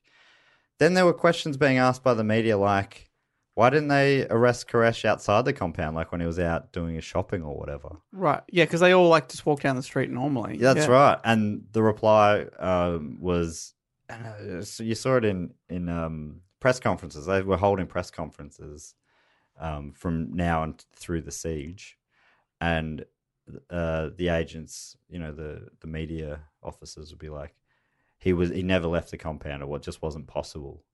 Um, but this was found to be untrue. It's like I saw him at the shops last week. He would go shopping regularly. He'd go running by himself. I think there was even it came out that the undercover agents went fishing with him or something, or shooting with him. So, like they escorted him off yeah, the so they, premises. they had so many opportunities to arrest him. If they had a warrant for his arrest, they could have just taken him in. And no, no one dies. There's no big raid. You don't have eighty people going out to this um, crazy big event. It just, it's just done. It's just Yeah. sort of knocked on its head. So it just doesn't seem to make sense. Hmm. Mm. Um, I did, and there's so many conspiracy theories come out of it and stuff.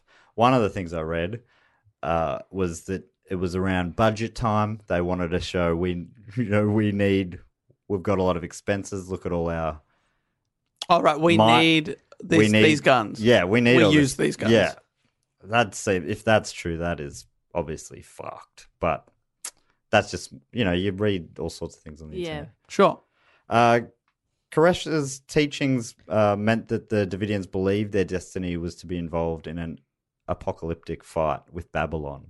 So Babylon's mentioned in the in the Bible a lot, and Babylon is a term that Koresh took from the Bible to apply to modern day U.S. authorities. So this is what he was saying to them before this time. He's like, Babylon's going to come for us. They're going to come in tanks. Um, they're going to come in with big armies, and they're going to um, surround us. Right? There's going to be fire, and so this just played right into that Shit. so people are going, the Davidians are going, no, he's what he's prophesized is coming true. If they just took him out outside the, he's on his run. They pick him up and take him away. It doesn't. None of that comes true. So that it's not confirming everything that he's been saying. Political scientist Ma- uh, Michael Barkin has since noted that by assaulting the group directly, the government confirmed their prophecies and reinforced their beliefs, which is what I'm sort of saying there. So this is what they were preparing for. Right now they're probably prepared to die a bit more. Yeah, they're like, oh, this is God. This God's saying this. yeah, is what, all right, this is the end. Okay, all good. Yeah, we're you know, Destiny. the other side of this is everlasting life. You know, judgment day is coming. We stick with obviously the guys on God's side, where we go to heaven forever. You know, and that's obviously a very powerful thing to combat against when you're and have now sort of helped prove to them that you are the you know the bad guys. Uh, what followed was basically unprecedented in America. A 51 day standoff between the FBI, who had taken over from the ATF, and the Branch Davidians. Fifty-one. 51 Mm, days. days. Uh, it is also said to be unprecedented as it was the first time the US government used large, used large scale military force on its own citizens. So they're bringing in more tanks, helicopters. Well, let me tell you, this is from um, from the New Yorker article I was talking about before, talking about the epic size of the operation. The FBI assembled what has been called probably the largest military force ever gathered against a civilian suspect in American history. Ted, 10 Bradley tanks, two Abrams tanks, four combat engineering vehicles, 668 agents, in addition to six US customs officers, 15 US Army personnel, 13 members of the Texas National Guard, 31 Texas Rangers, 131 officers from the Texas Department of Public Safety, 17 from the McLennan C- County Sheriff's Office, and 18 Waco Police for a total of 899 people. Sorry, Jessica, should have been one more. But the logistics of that is crazy. Okay, here are the first things that I thought of. First of all, 51 days inside the house. Surely you don't have enough food. Second thing I thought, for some strange reason in my head, I imagined it was a nine to five kind of thing and that the officers all went home. And I was like, do they just leave the tanks there? And then I was like, it's probably a shift thing. I reckon they're probably there. All I think that's time. why there's so yeah so many they're clocking Yeah, on clocking. they're not all there at once. Can I just ask, are the Branch Davidians still working their day jobs during this time? Oh, yeah, Sorry. popping Calling in- are you calling in sick for 51 days? Because you're not getting that job You're back. like, Sorry, Trev, I've got to go do a shift down to the gun shop. So if you could just let me through uh, the the gate here, I'll I'll be back later. Don't worry. I'll be back later to shoot at Gotta you. do my shift. Uh, that's wild.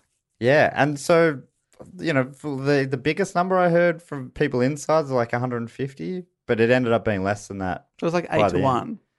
Whoa. Yeah, I just I can't even picture it. No. So there he's preaching to them. It's gonna be like to it's starting to sound biblical, Yeah. like in proportion. So you see all you look out and you see all that, plus a swarm of media. It's just so much going on out there. Helicopters swooping overhead, tanks in the distance. You're like, this is this feels like what he's been preaching to us that was gonna happen. Yeah, you'd be Yeah. like, this is a super important thing. Um, a, a time, a, a time. That's how I say team. Anyway, I'll say team so you guys can understand. Thank you. A team of trained FBI negotiators were flown to the scene, and over the following 51 days, they spoke with the Davidians via a phone day and night. Uh, much of this was recorded, and excerpts feature heavily in the documentaries I've been watching. Highlights were also repeated at press conferences and media broadcasts at the time. A huge bank of media outlets set up outside the compound, most probably expecting the siege to go for a day at most. Usually, so someone say, usually a siege like this would have lasted, you know, half a day to a day. That's a longish one. So they, no one was expecting it to go on. As it went on and on, I saw there were footage of people coming, basically looking at it like a tourist spot. People were going there and taking photos out the front, and it just went for so long. There was um, Selfie out the front of the Waco. Saturday scene. Night Live. We're doing sketches at- with featuring uh, David Koresh What? taking brides and stuff. It was just yeah, isn't that? Can you do that b- without knowing the outcome yet? Like these people, Yeah, it's like doing that's- when they had the the b- the soccer kids stuck in the the Thai boys in the cave. You can't do comedy about them. It's big news, but until they're out safe, Yeah. till don't. Mm. it's done, just in case, yeah, not going to age well if things go bad, which I think they might. yeah. So isn't that? Yeah, that when I saw, it, I was, that's what I had that thought as well. I was like, holy, they That's were just so wild. comfortable with it being. This is just what it is. It's going on for nearly two months. So but we're just, tourist attraction, like taking photos of it. But Imagine it's on for s- by the seventh week. Everyone's just like, "Well, this is just how we live now." yeah, it just becomes that's becomes normal. It almost gets to the point where it ends and people are like, oh, is it over? Still on. That's insane. yeah it's i mean i've i've become kind of obsessed with all this Yeah. this week and i i don't know it makes me feel different everything i feel sad i'm feeling sad about it all all the time Yeah. Uh-huh. it's so fascinating but it's so Huh. it's such a sad story Mm. um Which continues. it does yes uh we, we're we're beyond the halfway mark Huh. um i mean we're the siege is is in now Yeah, this we're in is, the this is what it's siege. all about But what are we on day two of fifty-one? yeah, I'm gonna. I'm. I'm not gonna go day by day. Um, Day three, he was Um, seen taking a shit. I got. I got to the start of the Surely do that siege every in the day. report. Well, they only saw him once. Do you take a shit like once a week or No, something? they only saw him once, and then he went, "Oh, I'll probably close the window." But the shit was assumed for Yeah, other yeah. days.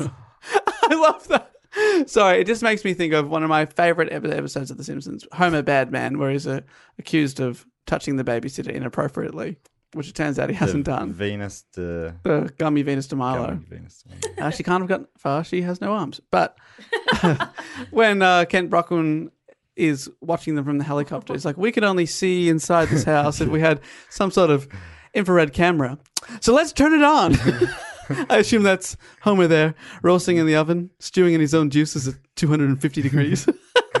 the turkey just rotating, basting. No, this technology is new to me. that is, that is, uh, that's a great parody of Siege. It is. Well, it's also it's amazing that um, uh, th- that kind of germ- journalism. wh- What would you say the equivalent to that is in Australia? What program? A current affair. A current affair had Oh my the God. first e- and I believe maybe exclusive interview with David Koresh before all this kicked off. Not long before. But there's Oh, footage right. of they went in and, and talked to him. A current affair used to be good. Did it? Yeah. Yeah, cool. Because what a current affair actually means is a is a news story that can go into more detail. It has more time. Right. So the news says what happened and when it happened. Current affairs. Well, sometimes it says what happened. Other times it says like Oh, a sorry. celebrity I'm got just married. remembering. Your, uh, is this you using your My journalism, degree. This means I can write off my journalism degree. Uh, it's tax deductible now because I've talked about it. Is that how that works? I mean, because most people when they actually get a I'm job as a pretty sure- journalist can't write it off. So I'm pretty so sure that's how it works. It's amazing that just mentioning something you studied. Well, means obviously you they can, don't have very good accountants. you can write off a thirty thousand dollar degree. My point is that a current affair looks at why and how. Right. And that's what it used to be. Now it's dog shit. So in the early '90s, that was what it was. Yeah. Yeah. Can right. I put into perspective for our overseas listeners who may not be, They probably have. A, I imagine we probably bought the franchise off but, them. but ma- Oh, may that's not know something our like version of a current affair, and Right. I'd like to credit my good friend Nick Yates, who I used to play in a band with, who once watched a current affair, and there was a story, and he told me he never forgot it, and I've never forgotten it. It was called Killer Driveways. Yeah. It's pretty incredible. they wrote that now these days. They wow, I've never heard of that one. That's, That- that is good that- stuff. they were having a, a good creative day that day. Normally, the one the cliches are neighbor from hell, Dodgy, car salesman. Yeah, dodgy bosses, dodgy Uh, salespeople, uh, which petrol station's got the cheapest fuel at the moment. Yeah. uh, people suing uh, on work compensation that don't deserve it, that we filmed, and then we harass them down the street saying, Oh, it looks like you can walk pretty well then, Maureen. Yeah. Yeah, and a lot of people putting their hand over the camera. Yeah. And then them using that footage several times. Every time you see it, it gets slower and slower and grainier and grainier. So they Yeah. just look inherently guilty. And then Which there's is a very- graphic of like a um like jail cell over the top Yeah. of that person, you know. Mm. Chung, chung. But yeah, I That's the I door locking. That's uh, uh, noise 342. but um Current affair gate lock. Yeah. I, I studied journalism, so if you guys ever need explanation on how news works, That is so I forgot great. that. That is really handy because I, I did study media and communications. yeah. But you, But it's not quite the same. is yeah, it? I majored in, yeah. I mean, I majored in media and communications Yeah. and criminology, but but it's not. it's not. That doesn't mean you understand No, it certainly, different types of news. it certainly doesn't. I have no idea. And I appreciate So, that. I'm just here if you need me. and I work on a news show and I didn't know that. So And now that you've mentioned that, um, can I write? that's you can write off your hex. My debt. job is now tax deductible. Your job is tax deductible. Yes. Congratulations Thank you so much. on your free Dave. job. Is is Jess Jern splaining to us? I think she might be, but I appreciate it because I didn't know it. There was a there was an I don't know you might not have seen this Jess, but uh, recently someone shat on this podcast saying that Dave and I are soy boys and that This is via an iTunes review. they thought I was they thought I might have been joking until I talked about mansplaining like it's a real thing. and I've, I'm just lightly obsessed with. I've been laughing all week about the term soy boy. It's my so favorite. I'm using- funny. Can What I does that can I work that into mean? the show? yes. what does that mean? I don't. I had to look it up on the Urban Dictionary. It means well, it means you drink so much soy that you're becoming uh, more feminine. You're not a real man anymore because you drink you don't And drink then- real milk. oh, and then you explained mansplaining as if it was a thing. Well, I just mentioned it like it was a real like it was a thing. real thing. Like it was because it's not a real thing, is what they're trying to say. yes. Yeah. Oh, they're our target demographic. No, I Stop! you're losing weirdo listeners again. Good. I think- That's great. If you're listening now, why? I love being And called. fuck off. and from the Soy Boys here, great to have you here, I'll- let's start a podcast, Soy Boys, Soy Boys. Love Soy that. Boys and Jess. Oh yeah. You can be a soy boy I too. can be a soy boy. Is it B O I? No. should be. should, be, should, should be, be. should be, soy boys. should be, should be. There's our matching tat. Hmm? Soy Boys. Soy boys. B O I Z. S O I. Let's make it Our own. unreadable. let's let's crash the fuck out of it. make up. Uh, so anyway, fuck, that was a tangent. Mm. Um, the so we're talking about the conversations the negotiators were having with Koresh and other um other other leading Davidians. There was this one guy I found. He was seemed so reasonable in the clips that were being played. I did. I should say one of the documentaries I watched was from the other. s- It was like a kind of a more on the conspiracy side of things. Oh, that's good. So, so when he's on the phone, he doesn't sound like a madman. No, he he sounds s- super reasonable, and he's he's sort of seen at times he's sort of like, "Come on, guys, let's." You're not being logic, you know. He's sort of they, but I'll talk about that a bit as well because I think they they misjudged what their faith was. They were thinking they were brainwashed when maybe it, they they didn't realize that they were just full believers. Like they came to that themselves, And it Right. was So like- they thought they could maybe talk some of them out of it. yeah. Uh, They didn't. They didn't. They thought that they could, yeah, break them out of the, the Guys, spell. you Sort of. come out, we'll give you chockies. Ooh. Oh yeah. j- See, Jess, not a true believer. Hmm? Um, Mm, What kind of chocky? How well do Ooh, you this know is- me? yeah, That's the this is big. question. Soy, Get fucked. soy boys. I reckon you know. There it is. Mint choc chip. Yeah. That's ice cream, but also chocolate with mint. I Mm. Yep. mean, just reverse engineer it, Dave. Yeah, That's that's not my hard. favorite. It's I not ate hard some to be there for your friends. I ate some in the car on the way here.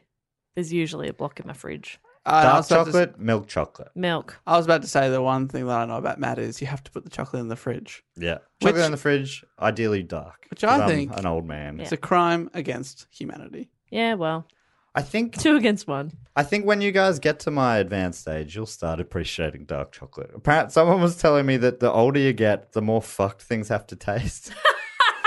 Just to your feel taste, something. Your taste buds are dying, so You're you- just eating sardines. It's like I need. Give me that. Yeah. Give me. Give me the worst you got. yeah. Because it sort of tastes subtle to me.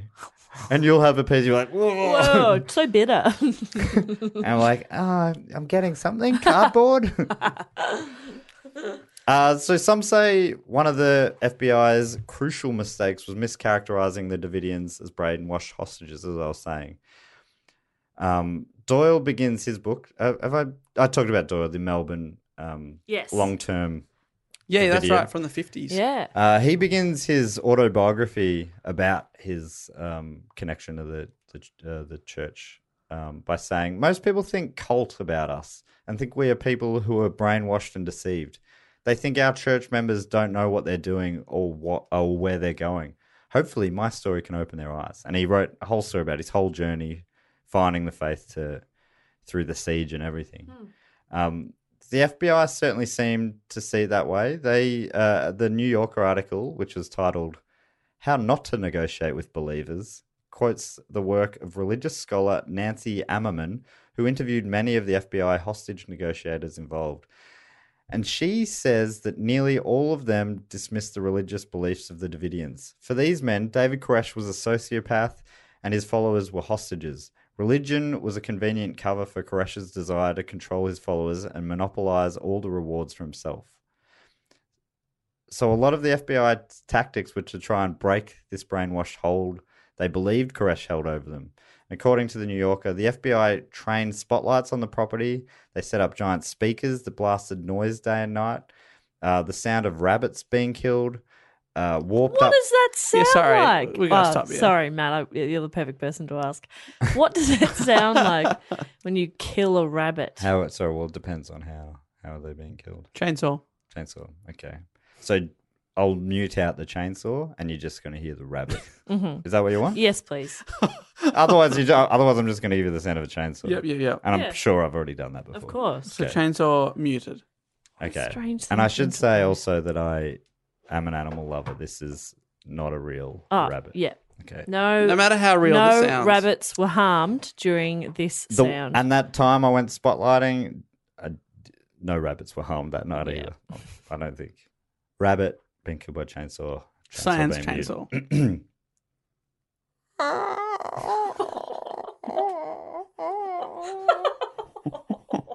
Wow, it's a lot slower death than I would have imagined. yeah, with a chainsaw, I would have thought it would have been a quick death, but okay. It's funny what happens when you take out the big sounds and you and you tune in. So they're playing You're that not through a wrong. speaker 24 7.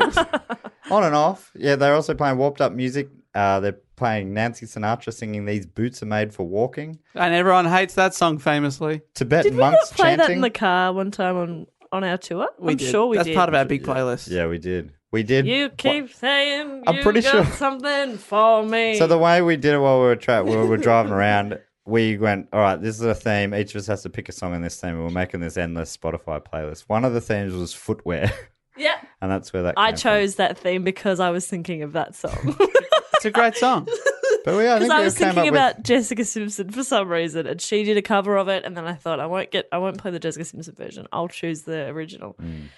and that's the backstory. It's a good story and well told. Thank you. Uh, Christmas carols, telephones ringing, and so they're just- Who's in charge of that? Like, who's going? All right, now let's put on three hours of telephones ringing. All right, cha- uh, rabbits dying. We'll have uh, twenty minutes of Run DMC before we'll have five minutes silence, and then we'll come back and hit them with the sound of a toilet flushing really loud.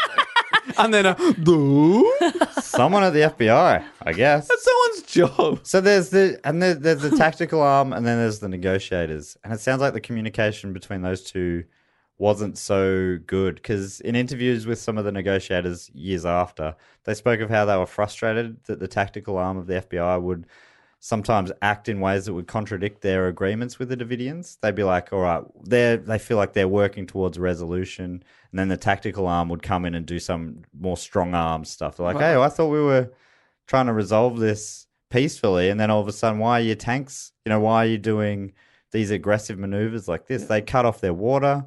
So they were living on um, a w- what fell from the sky. Basically, they put out buckets, catch rain, and and share that out amongst the hundred-ish people. And there's inside. still Awful. including kids kids, in there. including newborns, and it's Oh, horrific. um, yeah, it's a it's a just an it's a nightmare. Uh, All all of it sounds like it's which is what they're trying to make it. That's what They're trying to get them to leave. Mm. But they're the, but the problem is they think they're dealing with some brainwashed people who'll be like, "Oh, we this is fucked." But but if you're dealing with people who believe this is the end of the world, and they believe you're signaling it with your army, Yeah, then they're only going to go, "Look, this is only a matter of time, and this is all going to come just to gotta a- wait it out. Oh, Yeah. Yeah, who cares if I'm thirsty? I'll just Yeah. wait. So they they didn't. I don't think they understood that properly. So it it seemed like they were just willing to to wait and wait because Mm. they thought that they were doing what God wanted them to do. Um, agreements uh, were also broken from Koresh as well. Koresh at one point said that he would surrender if a recording of his teaching was, was played over the national radio. And the FBI organized for this to happen on a on a um, Christian radio station, but were very disappointed to find that afterwards Koresh had a change of heart, saying that God told him that he wanted him to stay after all, which is tricky because you'd be like, oh, I mean, Okay. you know, it's very hard to argue with that. So, Mm. well, obviously, all the FBI need to do is speak to God, get God on Mm. Cut out the side. middle. Oh, that's so true. They got to turn the, st- the speakers to the heavens. Yeah. Blast some Run DMC, get his attention. Yeah. Then ask him to tell Koresh to knock it off. Yeah. Yeah, sort of what- like when you, uh, when your sibling is hitting you, and you say, Ma. "Mama," Yes. and she goes, "Michael." In my example, because my brother's name is Michael. Oh, okay. Right. So it's not always going to be Michael. Won't always be Michael. Your mum might say something else, unless your sibling is also Michael. Then that was very relatable for Yeah. you, and you were like, "Wow!" It's like Jess knows my past. few people at home are really being like, wow. Like, say, for instance, Gregory Jordan. He's probably thinking that. Yeah. Um, also, Gregory Jackson. Yeah. Um, Gregory Schumacher. Schumacher's another one. Man, uh, there's, there's also Gregory, the angel. Gregory you know. Finnegan. Yeah. Mm. The There list once was goes a on. man. Yeah. Hair on his chin again. Uh, Gregory Tyson. Yeah. goes on. Etc. It's very relatable for all of those All of Gregorys. those Gregorys. Gregory Myers. Yeah. Uh, and also Gregory Myers. He's in Bohemian Rhapsody. Gregory Myers. No, m- his brother. Oh, Tim Myers. Fuck. It's a big family. Mike. Ah. Uh, after discussions with his lawyer, Koresh again promised he would vacate the compound with his followers. This time he said it would happen after he wrote about his explanation of the seven seals. So, this is that section of the book of Revelations in the Bible. Uh, So what's the deal? Sorry, he'll vacate if he'll if if they they just need to let him write about his explanation of the seven seals. He feels like he's cracked it with, and cracking the code of the seven seals, uh, their belief uh, in the Davidians and other areas of Christianity is that once uh, those codes are cracked, that helps bring that opens up a document that brings on the second coming of God, and in turn, Judgment Day, end of the world, something like that. So basically, he's saying, "Let me bring on the end of the world, and then we'll quit." Well, I mean, he's saying, yeah, I guess in his mind, he's like, if you let me do this part, then I'll come out, and they'll, and from their point of view, they're like, yeah, right about it, not believing that that will actually Yeah. be on the end of the world. So God, imagine if they it did happen. They egg on their face. They would. They'd be like, "It was way better when it was just a siege. Now it's the end of the world. Whoops. Sorry, everyone. we uh, he really called our bluff there. We really screwed the pooch on this one. love that saying, Uh, but I don't like that image. no. Same with we're not here to fuck spiders. Yeah, Love the saying. Strange image, especially little spiders. yeah. I mean, even big spiders, it's weird. Oh, Jess is acting out sex with a spider. Just humping. Oh, humping a yeah. tiny one. Holding it by two of its eight legs, I Oh. assume. No good, Jess. No good. No good. I'm sorry. I'm sure we've talked about this before, but where I grew up, and it sounds like it was a very limited application of this version of it, but it was we're not here to fuck fish, which I think is much more pleasing. What's slip in sexual, a spider. sexually? no, just the, the alliteration. Oh, right. FF. Fuck I thought, of course, sex with a fish, as we all know, is much better than sex with a spider, I'm, I'm not going to go there. as we all know. Dave, we don't all know that. I'm sorry, it's your family. Matt, we all know that. Come on. I'm, I'm not going to be drawn on this. We've all fucked a fish. Is that true? Yes. Wait, a shark fishes? Matt. For argument's sake, yes. All right. Can you get them at a fish and chip shop? Then it's fish. Mm. Okay. Yes. Schnitzel burgers, fish. Veggie burger with the lot. fish. Uh, Bottle of Coke, fish. Tiny little sachet of tomato sauce is actually fish. I didn't know that. I did not know that. I didn't know that either. Anything you can get from a fish and chip shop is fish. I love it. Yeah. Jar of pickles? Fish. Fish. Including the jar. Yeah, that's a fish jar. Uh, so so they've made this new deal, but this time apparently the FBI were unconvinced, sort of not fully believing that he'll keep his word, and thinking that maybe he's just um, dragging them along. Um, and they were starting to get impatient. I would too, I reckon. This is from history.com. Though initially reluctant, Attorney General Janet Reno ended up approving a plan to fire CS gas, which is a form of tear gas, into the Mount Carmel compound to try to force out the Davidians. Just after 6 a.m. on April 19th, 1993, FBI, FBI agents used two spe- uh, specially equipped tanks to penetrate the compound and deposit some 400 containers of gas inside. 400. Yes. Wow. And the the footage of this is also full on. So the tanks come in. So they think. So talking to some of the people from the inside, they're like, "I thought we were. This was all going to end." Uh, they were talking peacefully. The negotiators are talking about resolving this. Then all of a sudden, these tanks are coming in with these huge extended arms, and it's just ripping walls down. Oh, so it's putting a hole in the wall so the tear gas can go in. Yeah, there. but they're just shred- they're shredding walls open. I was I'm just, like watching it. I'm sure there must have been more science to it, but it's like, how are they doing this? How do they know what's on the other side of these walls? Yeah. Yeah, structurally, what's happening? What's happening under there? Where are the people in there? It's just uh, they they had a pretty good idea of where everyone was situated. They had that sort of information, I guess, from um, their inside man, just scoped out, and also they had people who'd been who'd left who probably had spoken to them. But yeah, still, how do you know where everyone is at any time? Just I was just like that's pretty. I'm not full on. even sure where Dave is right now. He's just Because I'm there. looking at you. Oh, that's true. My peripheral vision isn't very good. Yeah. Now, excuse me for a moment while I turn my head to the right. Right. Okay, now there's Dave. I'm here. But I'm not sure now where Matt is. I'm looking at him. I'm going to look somewhere in the middle and I can kind of see both of you. My point is, how could they have known? It's that's true. Uh, that sounds is this like Schrodinger's. Is this Schrodinger's? Yeah. Dave. To me, that sounded like you were giving evidence in court. In summary, Your Honor, they couldn't have known. and like wa pausing for applause, but it's court, so that's not giving it. Uh, jury, come on, that was pretty compelling. Come Tapping the mic. on, hello, is this thing on? Hello? So, you getting this? Sorry, um, did you hear? That was the best statement I've ever made. What a statement. This is good stuff. I'm so sorry. People. All right, so there's a tank ripping down walls. crazy. And then they And they're put us loading it with with tear gas. tear gas. Jeez. So um, at this stage, Bill Clinton's the president. Attorney, he's appoint. I'm pretty sure he appointed Janet Reno as attorney general.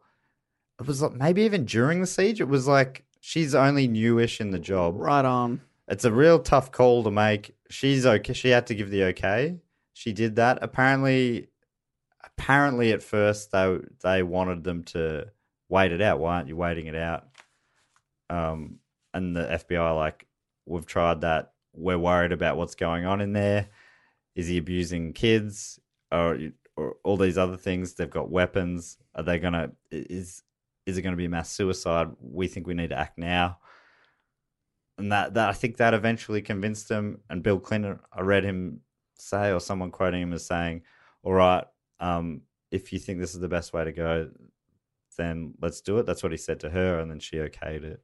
So they they they wear a lot of the fallout from all of it lands on them because the, you know they're at the top. They're the ones who Yeah. gave it the green light. But I mean, nearly no one comes out particularly well from this. So they've smashed walls in, they've um, plowed in the, the gas.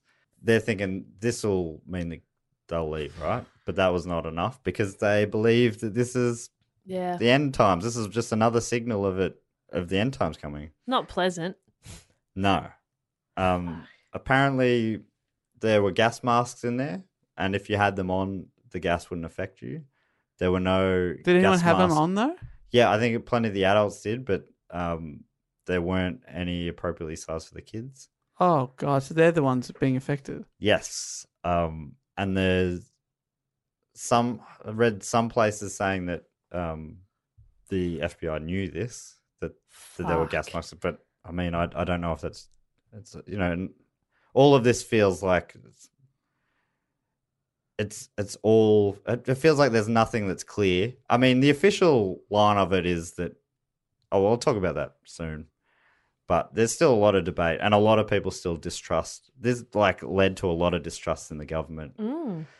um at around midday three fires and this is where it gets real fucked three fires started in separate separate areas of the compound simultaneously and gunfire was heard inside uh, it was a particularly windy day and the fire tore through the property really quickly it just it went down real quick uh, on the video there's a i think it's a propane tank or something explodes on the property it just it just burns up it's quite a big Shit. property and it, it all just goes and of the 85 men women and children in the compound that day only nine made it out alive Whoa. Holy shit. Yeah. um So seven- the, the fires, what were they? the fires it's well there's still debate about this but basically it seems like they lit the fires themselves and even um, there's a davidian who who survived um, an australian guy called graham craddock and he spoke to channel 9 earlier this year and he said and this is a guy who still fully believes koresh is the chosen one and he's going to come back right this is what he said he said I looked over to the side and there was someone with a fuel container and they were spilling fuel on the floor on the floor of the chapel. I then hear someone call out from upstairs again. They said, "Light the fire." Right. Um, It's three simultaneous. That's not Yeah, an accident. is that's- it? that's right. Yeah. Um, Seventy-six bodies were recovered, including twenty-five children. Fuck. Uh, many were found to have died from smoke inhalation, some from fallen debris, um, and there were quite a few also who died from gunshot wounds, including Koresh. Uh, an article on independent.co.uk posits a theory that as the Flames and federal agents approached, some Davidians followed their leader Koresh's order to commit suicide and took their children with them. Oof. Uh, every aspect of Waco seems to be contested, though. Every- you yeah, know, yeah. um, the Independent, other newspaper, describes the Waco siege and the events that led up to it as they say, in some ways, a fatal. It was a fatal collision of things that have helped make and occasionally threatened to break America. Waco combined gon- God and guns, the right to religious freedoms, and the right to bear arms, with the fear that federal government would remove those rights and federal government's fear of its more extreme citizens. It saw a government acting partly out of fear of domestic terrorism embark on a siege that would come to support narratives later exploited by domestic terrorists. Because in some quarters, Koresh and the Davidians were martyrized as, as a community of God fearing, if unconventional Christians whose freedoms should have been guaranteed by the US con- Constitution, but who were instead killed by an ever more controlling government. So that's how that's how it's seen by the people. People are already distrusting the government. Sort of see this big event as like, well, this is just proof that the government they're not looking after us. Yeah. They're using army force against us. Obviously, that's you know that is taking a black and white perspective on it all, and others on the opposite side would say tell it very very differently. Yeah. But also, it just shows that it's just a it was already a real tense sort of scenario and ugh, i mean i and I, I it's weird talking about all this political american politics from here because i obviously have no idea what i'm talking about I, only what i've been reading and it just feels like it even now it's still people are still um i wouldn't be surprised if some of this sort of stuff rolled into what ended up with trump and and people distrusting classic government and that's why they went with this Sure. outsider and trump again don't know what i'm talking about so i Mm. should shut the fuck up um, one of the domestic terrorists that uh, the independent was talking about was a man named timothy mcveigh you The probably know his name Uh, Oklahoma City bomber. Yes. Two years to the day after the Waco siege ended on April 19th, 1995, he blew up the Alfred P. Murrah Federal Building in Oklahoma City, killing 168 people in what he saw as a re- revenge attack for the events on Waco. It wasn't a coincidence, apparently. Apparently, that was a direct Oh, the two year thing. response. Yeah, right. Wow. Um, so he, yeah, he, Waco kind of in part radicalized him. You know, who someone who's going to do that, who knows? Yeah, where they're right. going anyway. Wow. Uh, the conversation.com reported that the US president at the time, Bill Clinton, reacted to criticism of the government's handling of the siege by expressing incredulity, incredulity, incredulity Yeah. Sure. yeah, you know that word that I'm trying to say, that anyone would suggest that the Attorney General should resign because some religious fanatics murdered themselves. An independent inquiry into the events was ordered by Attorney General Janet Reno in 1999. And this Well, six happened- years later. Yes, so there were there were inquiries, um, like in Congress and stuff. But this is the first big one, and this happened because uh, it was revealed that some of the tear gas used by the FBI was flammable, despite officials having denied this for the previous six years. So it came to light that that it was. So they're like, all right, we Oh, we've been need to lying do a about big- that. We What need else to are you do a lying big uh, about? open Yeah. investigation. So this led to a 10-month investigation headed by former Republican Senator John C. Danforth. And the fact that the investigation was headed by a Republican was significant, as Bill Clinton was a Democrat, Mm-hmm. and I'm guessing they knew that it would look sus if they had it Yeah, headed had a by a- Democrat. a Democrat. So they got a, re- a Republican senator in or an ex Republican senator in. And when he re- released his report, Danforth told journalists, I give you these conclusions with 100% certainty. He so 10 months and he's like this is this is the, this is how it went down. Mm. This is what he said. The responsibility for the tragedy rests with certain members of the Branch Davidians and their leader David Koresh, adding, "This is not a close call." Concluding that Koresh and certain Branch Davidians set fire to their own compound. He said there's there's no d- no doubt in his mind that's what happened. He said people should answer for the lies and hiding about the fact that they used the flammable gas canisters, but that that shouldn't distract people from the findings that it was 100% uh, the responsibility of David Koresh. uh, But I mean, despite that finding 18 years ago, the debate still rages on. Yeah, right. But officially, every, I mean, so in some ways, this is a, mi- a mystery, but And the nine survivors were any of them like charged with any offences or yeah, anything? so they all did. Uh, they were all charged. This well, this is from the New York Times in 1994. Ignoring pleas for leniency from the defendants and the four women of the jury that convicted them, a federal judge today sentenced five Branch Davidians to 40 years in prison for their roles in a shootout near Waco in February 1993. Um, that was the the initial um, shootout. Uh, and it goes on to say uh, that Judge Walter S. Smith of Federal District Court handed down sentences rating, ranging from five to 20 years for three other defendants, and the eight were collectively ordered to pay fines and restitution to the government of more than $1 million. Right. When, yeah, it's a, it's such a conf I don't know. So you're not sure how you feel about it. I really don't know. how I About, feel like, it. the- all what I know happened. is it's, a f- it's a fucking sad story. So the conspiracy theorists will tell you that the FBI started the fire to try, sort of drive them out. Is that sort of what? Yeah, the, the, they say that. And you, you think, I mean, the, the ex Republican senator, you know, he, he, he talks about it. It's like there's no doubt in this. What is clear is it's very sad that pr- it probably would never have happened if they just arrested him out on Yeah, his run or right. something Yeah. like that. And can I just clarify? So what? Why would they have arrested him anyway? Was it the gun stuff? It was the the gun stuff was what they were going because I mean they were the the people who were uh, the they were the yeah, uh, alcohol, tobacco, and and firearms. yes. ATF. So they, I mean, their jurisdiction was guns. Sure. So they're like, he's got Too many guns. Too many guns 250 plus and- grenades. And maybe he's doing yeah, things to them that's not legal. right. So all of this happened because of that, Yeah, and they. but then, I, I but mean, also, obviously, I- the siege then happened because of the gunfight. but al- yeah, but also, I believe they used some of the um the the sec- underage sex stuff. I think Yeah. was used to convince um the uh, higher ups to give the go ahead Yes. for more action and stuff. But But still, that's yeah, that seems like such a huge thing to happen. When you're right, like they he went for a run by himself, just like put some surveillance on that him was, and I mean, just- and they which they had done. so, they just had people. arrest him, yeah, I, I just don't. I just don't get it. just arrest I him, don't- go knock on the door and arrest him. I re- this is this feels like a topic that was over our heads here. I think I this, think that's most topics over mine. oh yeah, man. totally. Well, no, that's a super interesting topic. Fascinating. Tragic, but very interesting. Yes. Can Uh, see why people requested it.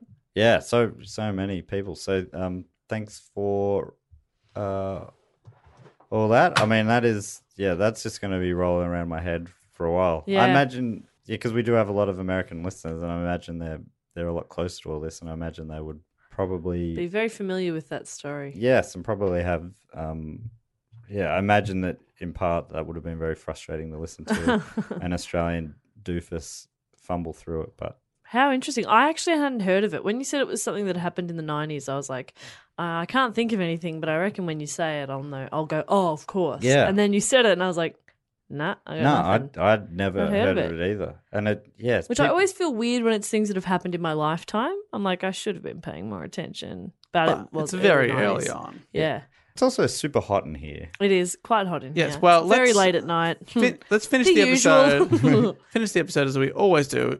Great report, as Jess just said. But we have a little bit of Patreon business to do right now. I should just say quickly. Um, I've just found. Sorry, I've just found that post on the Patreon group. It was Will Ross who suggested on there, and I don't think he was on my list before. Uh, but yes, we do a little Patreon thing called fact quote or question. yes. And the way this comes about is if you uh, you can support the show by going to patreon.com slash do go on pod, giving us a little pledge every month, which is very, very nice. And in exchange you get rewards like two bonus episodes that no one else hears. We've just sent out some Christmas cards to a bunch of people on, the, on our nice list, not the naughty list. Sorry, everyone on the- on that list, but you did miss out. And uh, of course, we thank people by name, which we'll do in a minute. But there's also the fact quote or question where, Matt, what do people get to do? Or they get to uh, give me a fact quote or question, Oh, and I'll read out the fact or the quote or the question that they give me. They also get to give themselves a title. Uh, and also on this same level, uh, they are the ones who voted for this week's topic. So um, that's on the Sydney Scheinberg level. This week, it is Joe Smith has sent in a fact quote or question. It's a question. And he's given himself the title Project Manager of Matt's Kick Ass Beard. By the way, I still need to I still need the new growth numbers so that my team and I can try to optimize growth for next year. I'll get them on your desk by the morning. I love that it's a it's a year long project. Yeah. You gotta have the AGM. Talk about that beard. Uh, Joe's question is, and this is his third entry into the fact quota question. Go, He was Joe. there from the very begin. Yes, Uh, go Joe. I like that. He says, Australia is known for having something that can kill you around every corner. There's Jess. Um, Seven Eleven. Besides, besides a worked up bop. Oh man, we both made the same joke. You and me, Joe. Does he mean worked up like excited or worked up like angry or what does he Oh, mean no, hang by on. that? I mean, I could re- I could even read to the end of the sentence. Besides a worked up bop after saying the name Bindi Irwin. Okay, angry he means. What's Not- e-, the, not excited. So his question is, what's the craziest Aussie creature y'all have come in contact with? oh. Ooh. Brown snake. You'd have to be a snake for me to. Brown snakes are bad. Yeah, Mine they're would bad. be- They have a really boring name, but they're quite deadly. Mine would be a tiger snake, and I think that probably the top two Yeah. deadliest ones in Australia are the. My dad nearly Also the broke my inland mum's taipan. arm the time we saw a brown snake. Say again, sorry, My dad nearly broke mum's arm by jumping out of fright. because we were in like we were on a bushwalk up in far north Queensland, and a snake slithered across the path. We think it was a brown snake, unless somebody then goes, "Oh, brown snakes aren't in far north Queensland." Um, I don't know. It was a snake, and a snake came across the path, and mum was walking in front of dad, so he grabbed her and pulled her back to like protect her. But she, the next day, she was like, Oh, oh really? Yeah. You grabbed her so hard. Wow. She was bruised and really sore. And he was like, I'm sorry. she was, I mean, he was trying to protect her, so she wasn't mad. Okay. They haven't spoken since. Married for 40 years this week. Yay, mum and dad. I'm on Did a- not speak for the last No, 15. yeah, it's been a bit awkward at home. I'm on Australia's, well, Australian Geographic's list of deadliest snakes in Australia, top 10. And number one is the eastern brown snake. So your dad did a great job. And Eastern, Queensland is east. That's right. So, yeah, that's probably mine. Matt, what's yours? Mine, I've, I've come across snakes, but I don't remember ever. I couldn't tell you what color they were. Maybe Yeah. a beige, beige brown, Okay. ta- um, tan, A tan snake. tan. Yeah, sunbaked, Mhm. sunbaked snake. Oh, yeah. No, I I would say mine would probably be a, a spider, maybe a funnel web, or a. They're Yeah. pretty bad, aren't yeah, they're the worst. they? Can be, yeah. Mm, The worst. Okay, great. Well, I went. Even, oh, even little redbacks aren't very nice if you're bitten pretty by 'em. sure. I've, si mean, it's hard, like uh, you try and Google them, but you never know. You can normally th- there's some that look like the ones with the big um. What do you call the big the bulbous thing? Yeah. Big That- butt. The big butt. Packing heat back there. um. Yeah. All right. We'll find a web if that's bad. That I thought that was pretty. bad. Somebody asked recently, and I think it was someone on our UK tour who was thinking about moving to Australia, and they're like, "But I'm just scared. Like, is it safe there?" And I thought that was quite a cute question because we three live in the city, so there That's aren't right. just brown snakes. No. around. Like, it's very safe. It's unlikely to get a snake. You'd You, get will the see same- spiders yeah. a bit, but ha- yeah, hardly. Same amount of insects and and just life as you would in any Mm. city. Um, but if you go out into the middle of nowhere, yeah, there are some things that That's can true. kill Though you. I, I, we snakes weren't that uncommon. I went to school in Warrandyte, a lot near the Yarra River. Quite a Mm. lot of tiger snakes there. Oh, yeah. But I mean, having said that, I saw a few in my time in high school. Yeah. Not it's not wasn't it's not daily. yeah, yeah, exactly. But yeah, so if you are scared of Australia because of that reason, You're Then- you're fine. It's rethink not a it. day to day thing you're thinking about. Yeah. I mean, it'd be fun if it was. it'll But, be it's like a bi-weekly thing Yeah. you're thinking about. Yeah. but in different places, you see, you can look at um, compilation videos of uh, snakes being pulled out of people's kitchens and stuff. And Yeah. Australia. But they normally look in much uh, sunnier places than Melbourne. Yeah, we're fine here. Yeah. Go visit In our Hobart. concrete jungle. yeah, mate, a few bloody uh, bloody concrete snakes. That Oh, is dear, about oh, the worst bloody you'll get is bloody shit. uh, bloody uh, door snake. Is that what they call them? They're a bit terrifying. Yeah, they they bloody they bloody keep the draft out. Mm-hmm. keep the good times in. The good times being heat. Yeah, warmth. And the others, uh, the other Patreon bonus that we do at the end of the episodes is we thank a few of our fantastic patrons. Oh, absolutely fantastic. And normally when we do it, Jess comes up with a little game uh, for us to play. Maybe some sort of a title we can give him or some other such thing. It is a little hard with a cult kind of. Yeah, I, mean, don't you want to can- give them a cult name. Well, you can maybe go work off uh, work off Joe's deadliest animal thing. Oh, I love that. Yes, let's give them a deadly animal. What they're the, the an example of the what type of deadliest animal in the world. So we've talked about some of the deadliest snakes, deadliest Exactly. spiders. Yep. What are they? The deadliest version. of? Correct. Great. Well, can I kick it off by thanking from Devon in the United Kingdom? Oh, beautiful. Uh, Devon! this is what I used to date a, a Devon woman, and I, I think she told me that you can speak like a Devon person if you say this ear, eyes, nose, you. Or was that Cornish? I forget. Anyway, that was my good attempt. Either way, trying Is to that relate how to she you, spoke? Mr. Ross Deans. No, uh, she. I think that I was sort of encouraged to lose that accent. She had it. She said she did as a kid. She Right. spoke like that, but in It school got and stuff, they beaten tried to. out of her. Yeah, Yeah. yeah. Which is sad to me. I think it's a cool accent. Uh, Ross but- Ross Deans. Deans Rustine. Deadly. sounds sort of like rusty. So what is it? Rosteens. Rusty. Rustines. Hmm. Okay, well, I was thinking of something else, but if we're going rusty, now I'm thinking of the color rust. Now I'm thinking a fox. Fox. Deadliest fox. Little fox. I like that. But I was thinking, as soon as you say rusty, there's only one person I think of, and he is a crow. Oh, the fox crow. Yeah, Deadliest fox foxcrow. crow. Oh, okay. Yeah. Yeah. some sort of a Frankenstein's monster. Yeah, it's it's really sewn together it's gross. from bibs and bobs. It's disgusting. Yes. it's a flying fox. It's a crow just sewn to the back of a fox, Yeah. and they're both looking uncomfortable. like that Simpsons thing. Yeah, that's right. the and rat bird. The Or crow's trying to fly away, but it can't figure out why it can't. And the fox is just like, oh, what's with this The, flapping? the fox is walking and the crow's just sort of like Yeah. air walking. That's horrific. Yeah. That's Sorry, also Ross Deans. sorry Ross Deans. Ross Deans. Ross Deans. Who else would you like to thank? I'd also love to thank from Winnipeg, Canada, Craig Heinrich. Ooh, that's a great name. Strong one. So close to the maneuver. I reckon I reckon people in his school would have called him the maneuver. That's how close it Oh. is. That's Are how you- close. You know what maneuvers in a strange way? A centipede. Uh. Ah. the deadliest centipede. Craig, the Ooh. deadly centipede. Craig's one of my favorite names. Craig's in the, is in the same world as Greg and Gary. And can we just? uh, I, I know in the yeah, the United States of America they say Craig a lot. Craig. Yeah, do they say Is that in Canada- Canada, as well? Craig? Just in case, Craig, we're going to give Just it in to you. case you also don't know how to pronounce Craig. We say Craig. We, s- I mean, it's writ we say it as it's we written. say it correctly, yes. What Cra- really is written is Craig. Craig. Craig. Craig. Yeah, but where's the E Yeah, in Craig? Craig. Craig. Craig makes me laugh. Craig makes you laugh too. But that could be you, Craig or Craig Heinrich, the world's deadliest centipede, which in many ways is a shit snake. Can I thank some people too? That's a brown snake, Dave. Can Please, I? please, Can you please, please? please. I would like to thank from Santa Rosa Hmm. in California, Oh wow. Chase Stanley. Oh, boy. Fantastic name. Chase is a great Fantastic. name. Stanley's a great name. Thank you so much, Chase, the deadliest polar bear.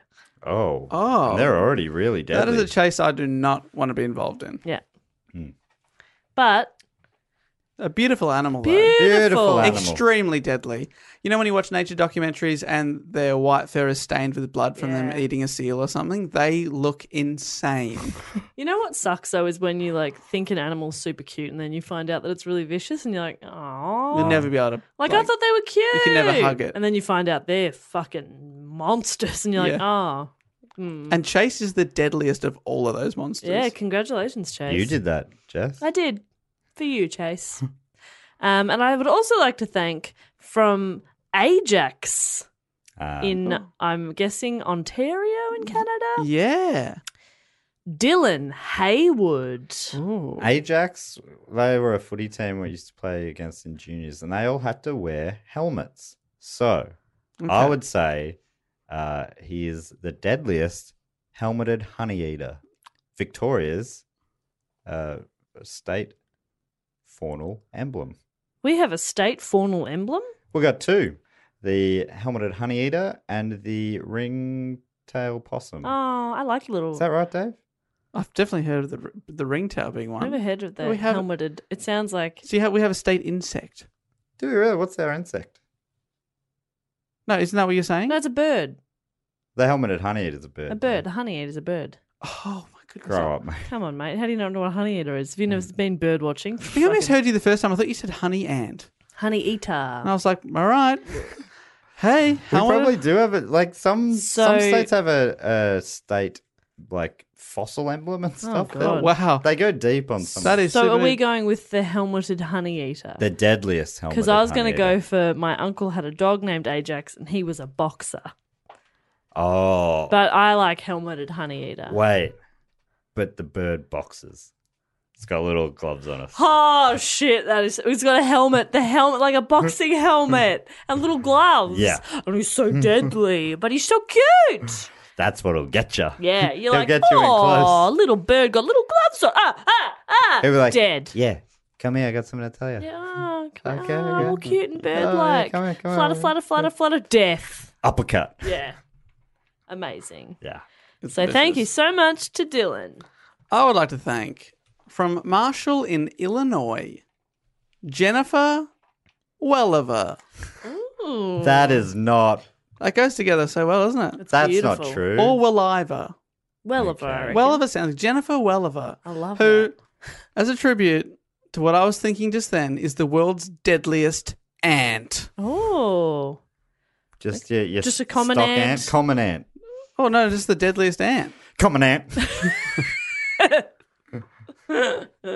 of the no doubt hundreds of species of ants in the world. Because there are some. There are aren't there some messed up ants? Yeah, fire ants, like the and- bull ants, fire, Fire ants. ants. Four. Four. But she's Yeah. just, but she is a common ant, but Yeah. still deadlier than all the other ants. And there's That's also- what's more impressive. There's about also the one that, Jennifer. that they call the bullet ant, which it's supposedly so painful that when you get bitten by one, it's like you've been shot. Right. That's why they call it the And bullet she's ant. even more deadly than that. yeah, she's like a cross between a bullet ant and a fire ant.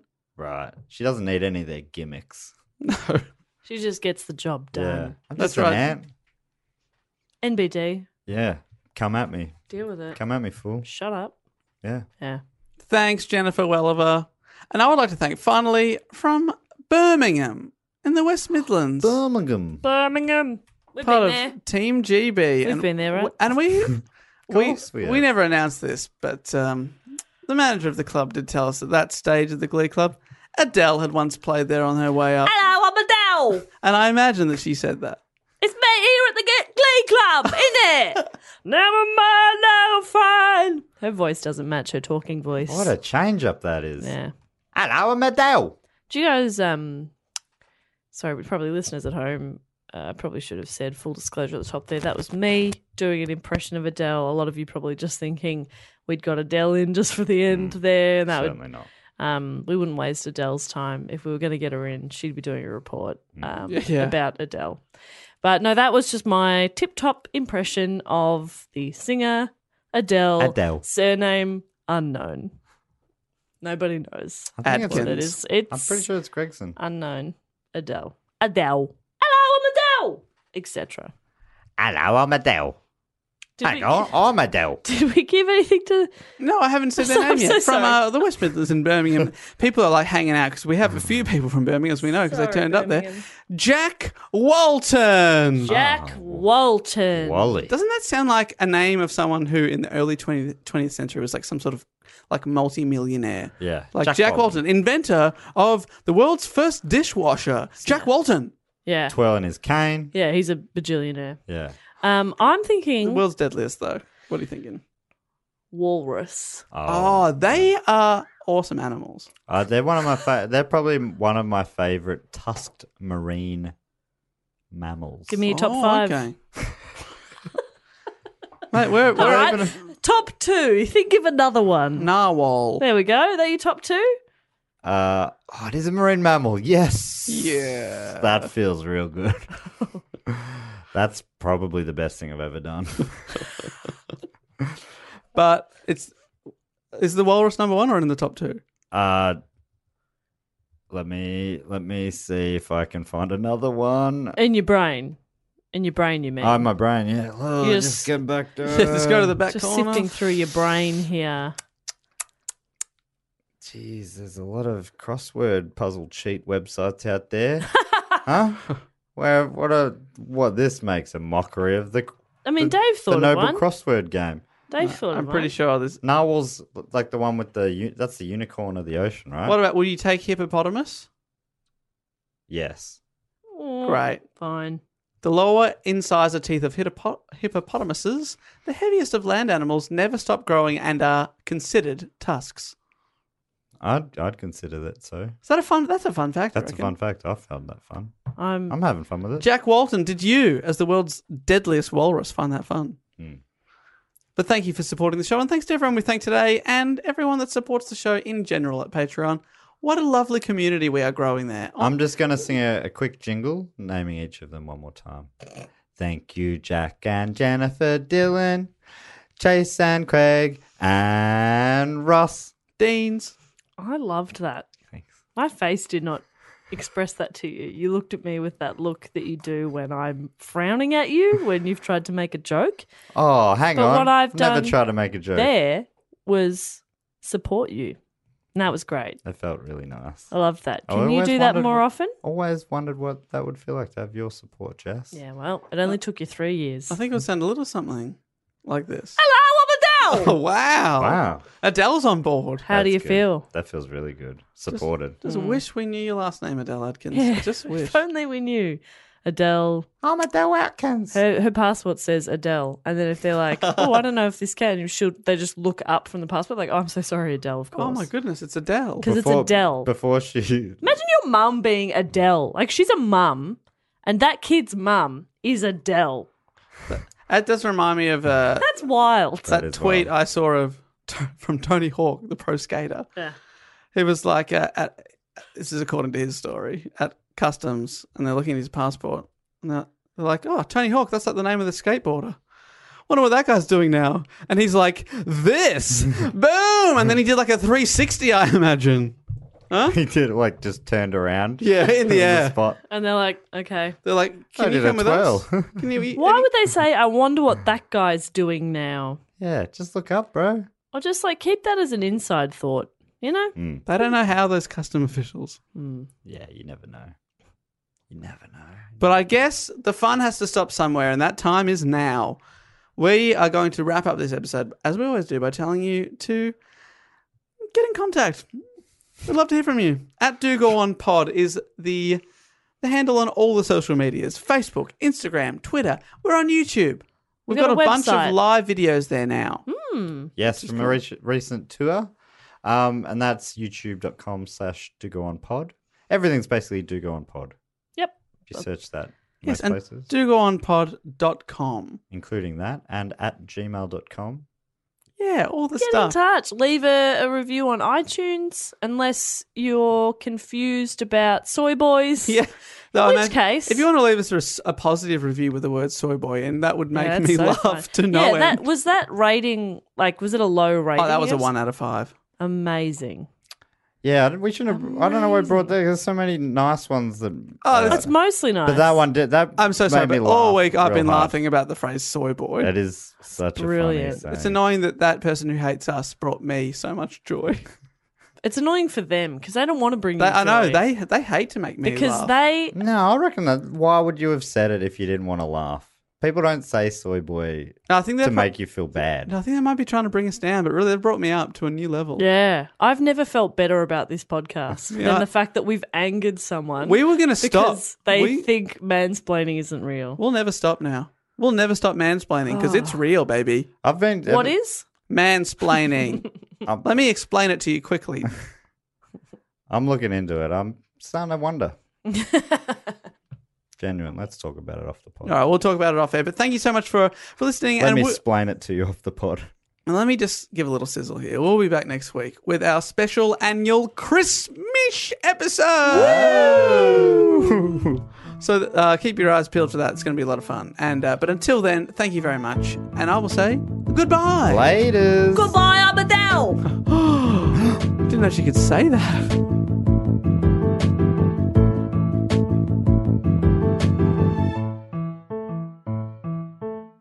This podcast is part of the Planet Broadcasting Network. Visit planetbroadcasting.com for more podcasts from our great mates. I mean, if you want, it's, it's up to you.